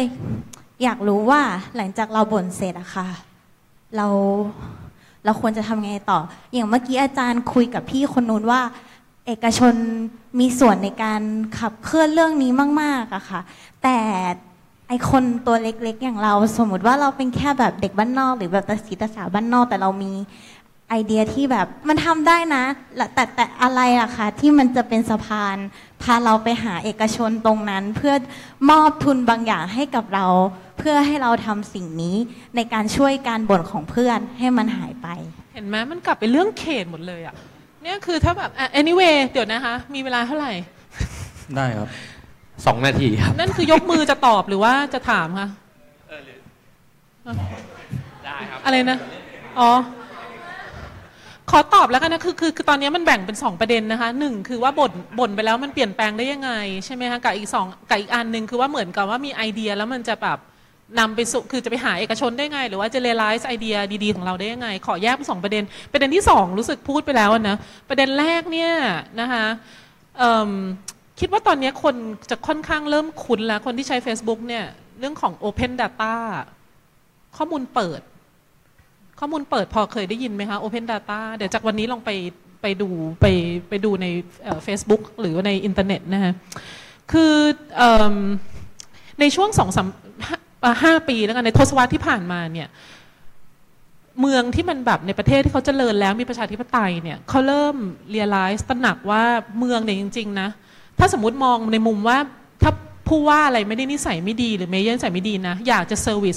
แต่เมืองเนี่ยก็มีข้อจำกัด คือเขาไม่ได้มีงบประมาณ เยอะแบบว่าจะสามารถจะขับรถตะเวนว่ามีขยะอยู่ตรงไหนไฟตรงไหนแตกตรงไหน นึกออกไหมคะ บางทีเขามีข้อมูลไม่พอ ที่จะเข้าใจความสลับซับซ้อนของเมืองณปัจจุบัน อันนี้คือมองในมุมของเมืองนะคะ เพราะฉะนั้นมันเลยเป็นสาเหตุสำคัญที่ทำให้เมืองเนี่ยไม่สามารถจะเซอร์วิสคนในเมืองได้ดีเท่าที่ควรนะทีนี้เนี่ยมันก็เลยมีการเอ๊ะจะทำยังไงที่จะได้ข้อมูลจากประชาชนเนี่ยเนี่ยค่ะถึงถึงบอกว่าคำบ่นเนี่ยมันสามารถถูกรวบรวมแล้วก็ consolidate ลงมาในแพลตฟอร์มอันหนึ่งที่เรียกว่า Open Data ต้องบอกว่าอเมริกาเนี่ยเป็นผู้นำเลยที่ทำด้านเนี้ย คุณเข้าไปที่แบบชิคาโกนิวยอร์กอะไรซานติเอโกเนี่ยเขาจะมี Open Data เป็นแพลตฟอร์มกลาง ไม่ได้มีแค่เรื่องเมืองนะคะ เรื่องทุกๆ เรื่องเกี่ยวกับการบริหารงานสาธารณะ มีเท่านั้นหมด แต่สนใจเรื่องเมืองนะเข้าไปเนี่ยมีข้อมูล layer เยอะมาก สมมุติว่าเราเนี่ยไฟเสียเดินจาก ออฟฟิศเนี่ยจะกลับบ้านผมมืดมากน่ากลัวขนาดอยู่ใจกลางเมืองจุฬาลงกรณ์เนี่ยมืดแบบน่ากลัวมาก ไฟแตกเราก็บ่น แต่เราก็ไม่ได้บ่นว่าแบบบ้าอะไรอย่างเงี้ย เราก็เข้าไปที่แพลตฟอร์มนั้น แล้วเราก็บอกว่าไฟมันเสีย ใช่ไหมฮะ เราเข้าไปดูข้อมูลมันจะเด้งมาเลยว่าแบบใครเป็นคนที่ดูแลตรงนี้เนี่ย Open Data ที่มันโปร่งใส เราก็ให้ข้อมูลไปว่าไฟเสียตรงนี้ตรงนี้ตรงนี้ มันมีการทำวิจัยนะคะว่าจากเดิมเนี่ยใช้เวลา 30 วันในการตั้งแต่คนเนี่ยแจ้งว่าไฟเสียเนี่ยก่อนที่จะมี Open Data หลังจากที่มี Open Data แล้วโอเปเรตแล้วเนี่ยแค่ 5 วันก็ก็เสร็จนะคะเพราะว่าอะไรมองในมุมหนึ่งโอเครัฐเนี่ยเห็นแล้วมีข้อมูลแล้วว่ามันมีอะไรเสียอยู่บ้างต้องการกันใช่อีกอันหนึ่งถ้าเกิดว่าผ่านไปแล้วนะฉัน report ไปแล้วหนึ่งอาทิตย์ มันยังไม่ได้รับการซ่อมอะมันจะเริ่มมี question แล้ว มันจะเห็นแล้วว่าหน่วยงานเนี้ยมันไม่ทำงาน เพราะฉะนั้นเนี่ยมันถูกมอนิเตอร์ไง indirectly เนี่ยคนมันก็จะรีบนึกออกไหมคะ แล้วก็แบบมันจะมีอุ้ยสามารถพลิกแพลงตลอดอะสิ้นปีฉันก็ทำ report สิทำ media partner report ว่าเอ้ยหน่วยงานไหน respond กับ ประชาชนดีที่สุดแบบบอกมาแล้ว response เร็วมากเหมือนกับเวลาเราดูใน Facebook ใช่ป่ะไอ้ response rate เร็วอะไรเงี้ยก,กับหน่วยงานไหน response ปีหนึ่ง response ทีอ่ามันจะเริ่มมีกลไกนี้ เพราะฉะนั้นเนี่ยไอ้การที่มันให้บริการสาธารณะมันจึงแบบดีขึ้นนะคะ เพราะว่ารัฐเนี่ยได้ข้อมูลที่ดีขึ้น แล้วที่สำคัญนอกจากมุมรัฐนะ เราเองในฐานะประชาชนเรารู้ไหมว่าคนจนเมืองอยู่ที่ไหน รถเมย์ย่านไหนไม่มีรถเมย์ใช้ คือเราไม่รู้หรอกว่าแบบใครเป็นไรในเมืองเนี้ย มันยุ่งเหยิงเนี่ยเนี่ยข้อมูลตรงเนี้ยมันจะสามารถ educate เราได้ คือเราก็ไปดูแล้วแบบเฮ้ย อาชญากรรมเกิดตรงเนี้ยเยอะมากเลยนะแทนที่ว่าแต่ก่อนนะ ถ้าเอชอาชญากรรมเยอะใช่ไหมคะ มีลักขโมยปล้นฆ่าอะไรเนี้ยเขาก็จะอัดตำรวจลงไป โดยที่ไม่รู้หรอกมันอยู่ที่ไหนบ้าง แต่พอมันเริ่มรู้เนี่ย อาจจะใช้ตำรวจเท่าเดิม แต่เปลี่ยน วิธีการนึกออกไหมคะเปิด strategy และที่สำคัญประชาชนเนี่ยมันเห็นข้อมูล มันจะเริ่มเกิดการระแวดระวังกัน อันเนี้ยค่ะมันเป็น two ways ซึ่งเรากำกำลังจะทำลองลองทำก่อนที่ที่ปทุมวันนะคะเป็น Open Data Platform ก็ฝากร้านเลยนะคะว่าเดี๋ยวก็เข้าไปช่วยกันบ่นขออะไรอย่างนี้ขอเสริมจานแดงนิดนึงนะฮะ คือ อันนี้อยากตอบเชิงวิธีคิดนิดนึงเพราะคิดว่าผมว่า active citizen ก็เยอะ คือคือเวลาเรามาฟังแบบเนี้ยครับ เราจะมีไฟมากเลยว่า ใช่ เราน่าจะเปลี่ยนเมืองพออได้อกไปเจอทางเท้าพอเราเดินก็ลงไปข้างล่างครับ ไปรอรถเมย์เราจะก็พบกับผู้คนอีกจำอีกเป็นจำนวนมากที่ช่างแม่งนะฮะ คือเมืองมันจะเป็นยังไงก็ช่างมันหรือว่าทดท้อใจว่าเออมันคงไม่เปลี่ยนอะไรไปจากนี้หรอก ซึ่งมีเยอะกว่าเราอีกร้อยเท่านะฮะ มากกว่านั้นอีกเป็นพันเท่าอะฮะ คนที่เขาก็ไม่ได้แคร์หรือว่าเขาหมดหวังไปแล้วนะฮะ หรือเคยต่อสู้และล้มเหลวไปแล้วต่างๆนะแต่ผมว่าสิ่งหนึ่งที่มันน่าหมดหวังมากเนี่ยคือ ความเปลี่ยนแปลงที่มันเทคโนโลยีที่มันเร็วอะครับ มันทำให้เรามีไฟกันแป๊บเดียวครับ และในแต่ละประเด็นน่ะมันก็จะหายไปครับ ไม่ว่าอะไรต่างๆนานาสารพัดสิ่งที่มันไหลมาเนี่ยเดี๋ยวเนติวิทเดี๋ยวอิมเมจเดี๋ยวเรือดำน้ำเดี๋ยวสองวันครับ มันก็จะผ่านไป มีใครบ้างที่กัดไม่ปล่อย นอกจาก UDDC นะครับ แต่ว่าแต่ว่ามันหาได้ยากมากฮะคนแบบนี้คือคือมันน้อยแล้วมันก็ผ่านไปครับ คือจริงๆต่อให้คุณเป็นพลเมืองที่คุณแบบโอ้โหเต็มที่มาก คุณก็กัดอยู่สองสามวันอะไรเงี้ยฮะแต่นิดว่านึงฮะแต่ว่าจะเสริมคุณหนุ่มอันเนี้ยเห็นด้วยเลยค่ะเอครับเอคือนี่สับสนหน้าตาผมกับพี่หนุ่มเลยเนี่ย ครับครับเจอคุณหนุ่มบ่อยอะครับ อันแดงเชิญครับตกลืมเลยตกหลุมตกหลุมอากาศอะนะอ๋อเห็นด้วยค่ะ เพราะฉะนั้นเนี่ยทำไมรู้ไหมคะ สมาธิสั้นเพราะว่าแพลตฟอร์มเนี่ยมันไม่ได้ออกแบบมาเพื่อ เพื่อการจัดเก็บข้อมูลไงนะคะเราถึงเออดังดังคิดว่าเราก็ไม่ได้รู้คนแรกหรอกก็เมืองที่เขาทำกันมาเยอะแยะเนี่ยเขารู้ว่าไปบ่นผ่าน Facebook Twitter เนี่ยบ่นเสร็จหายบ่นเสร็จหาย เพราะฉะนั้นมันเลยว่าบ่นเนี่ยทำยังไงให้มันแบบตกมาบนระนาบข้อมูลเดียวกันให้มันหนาแน่นให้มันเดนส์อะค่ะ แล้วก็มันก็โอเค คุณจะบ่นผ่าน Facebook คุณก็บ่นไปนะคะเพราะมันก็สีสันใช่ไหมเราครัก็บชอบอ่านแล้วมันก็ช่วย mobilize คนแต่ว่าข้อมูลที่มันแบบ solid อะมันจะอยู่อืมตลอดไปที่ขอเสริมอีกนิดเดียวฮะ อีกอย่างหนึ่งที่ผมแบบมองนั่งมองอยู่ห่างๆนะครับ เพราะถ้าเอาตัวเข้าไปมองใกล้จะจะโดนลูกหลงด้วยเนี่ยนะฮะคือผมรู้สึกว่าเราไม่รวมทีมกันสักทีอะมันประชาชนมันไม่เป็นประชาชนนะครับ มันสองฝั่งตลอดเวลา คือไม่ว่าใครทักอะไรขึ้นมาเรื่องเกี่ยวกับเมืองเกี่ยวกับประเทศอะ เราจะรู้สึกว่ากำลังโจมตีฝ่ายใดฝ่ายหนึ่งอยู่อะแต่ผมรู้สึกว่าทำไมมันถึงไม่เป็นประเด็นที่มันเป็นประเด็นทางสังคมร่วมกันว่าสังคมมันยังมีเรื่องที่จะต้องแก้ไขนะ มาช่วยกันส่งเสียงได้ไหมอะไรเงี้ยฮะแต่ทันทีที่มีใครทักอะไรขึ้นมาเนี่ยก็จะมีเสียงอีกกลุ่มนึงแบบเฮ้อมาอย่างเงี้ยแล้วมันก็จะเปลี่ยนเรื่องแล้วครับ มันจะไม่ไปคุยกันละว่าระบบขนส่งสาธารณะ เราควรเปลี่ยนไง มึงรักชาติหรือเปล่า หรือมึงไม่รัก หรือกูรักมากกว่ามึงหรืออะไรเงี้ย ไอไอสิ่งเหล่านี้ผมว่ามันตราบใดที่มันยังเป็นอยู่อย่างเงี้ยครับ มันยากมากครับที่เราจะผลักดันประเด็นอะไรทางสังคมให้มันให้มันพัฒนาไปได้ โอเคครับ ก่อนที่เราจะเข้มข้นไปกว่านี้นะครับ ก็ขอผมขอตัดจบตรงนี้เลยนะครับแล้วแล้วถ้าแล้วแล้วเดี๋ยว ก็สมควรแก่เวลาพอดีนะครับ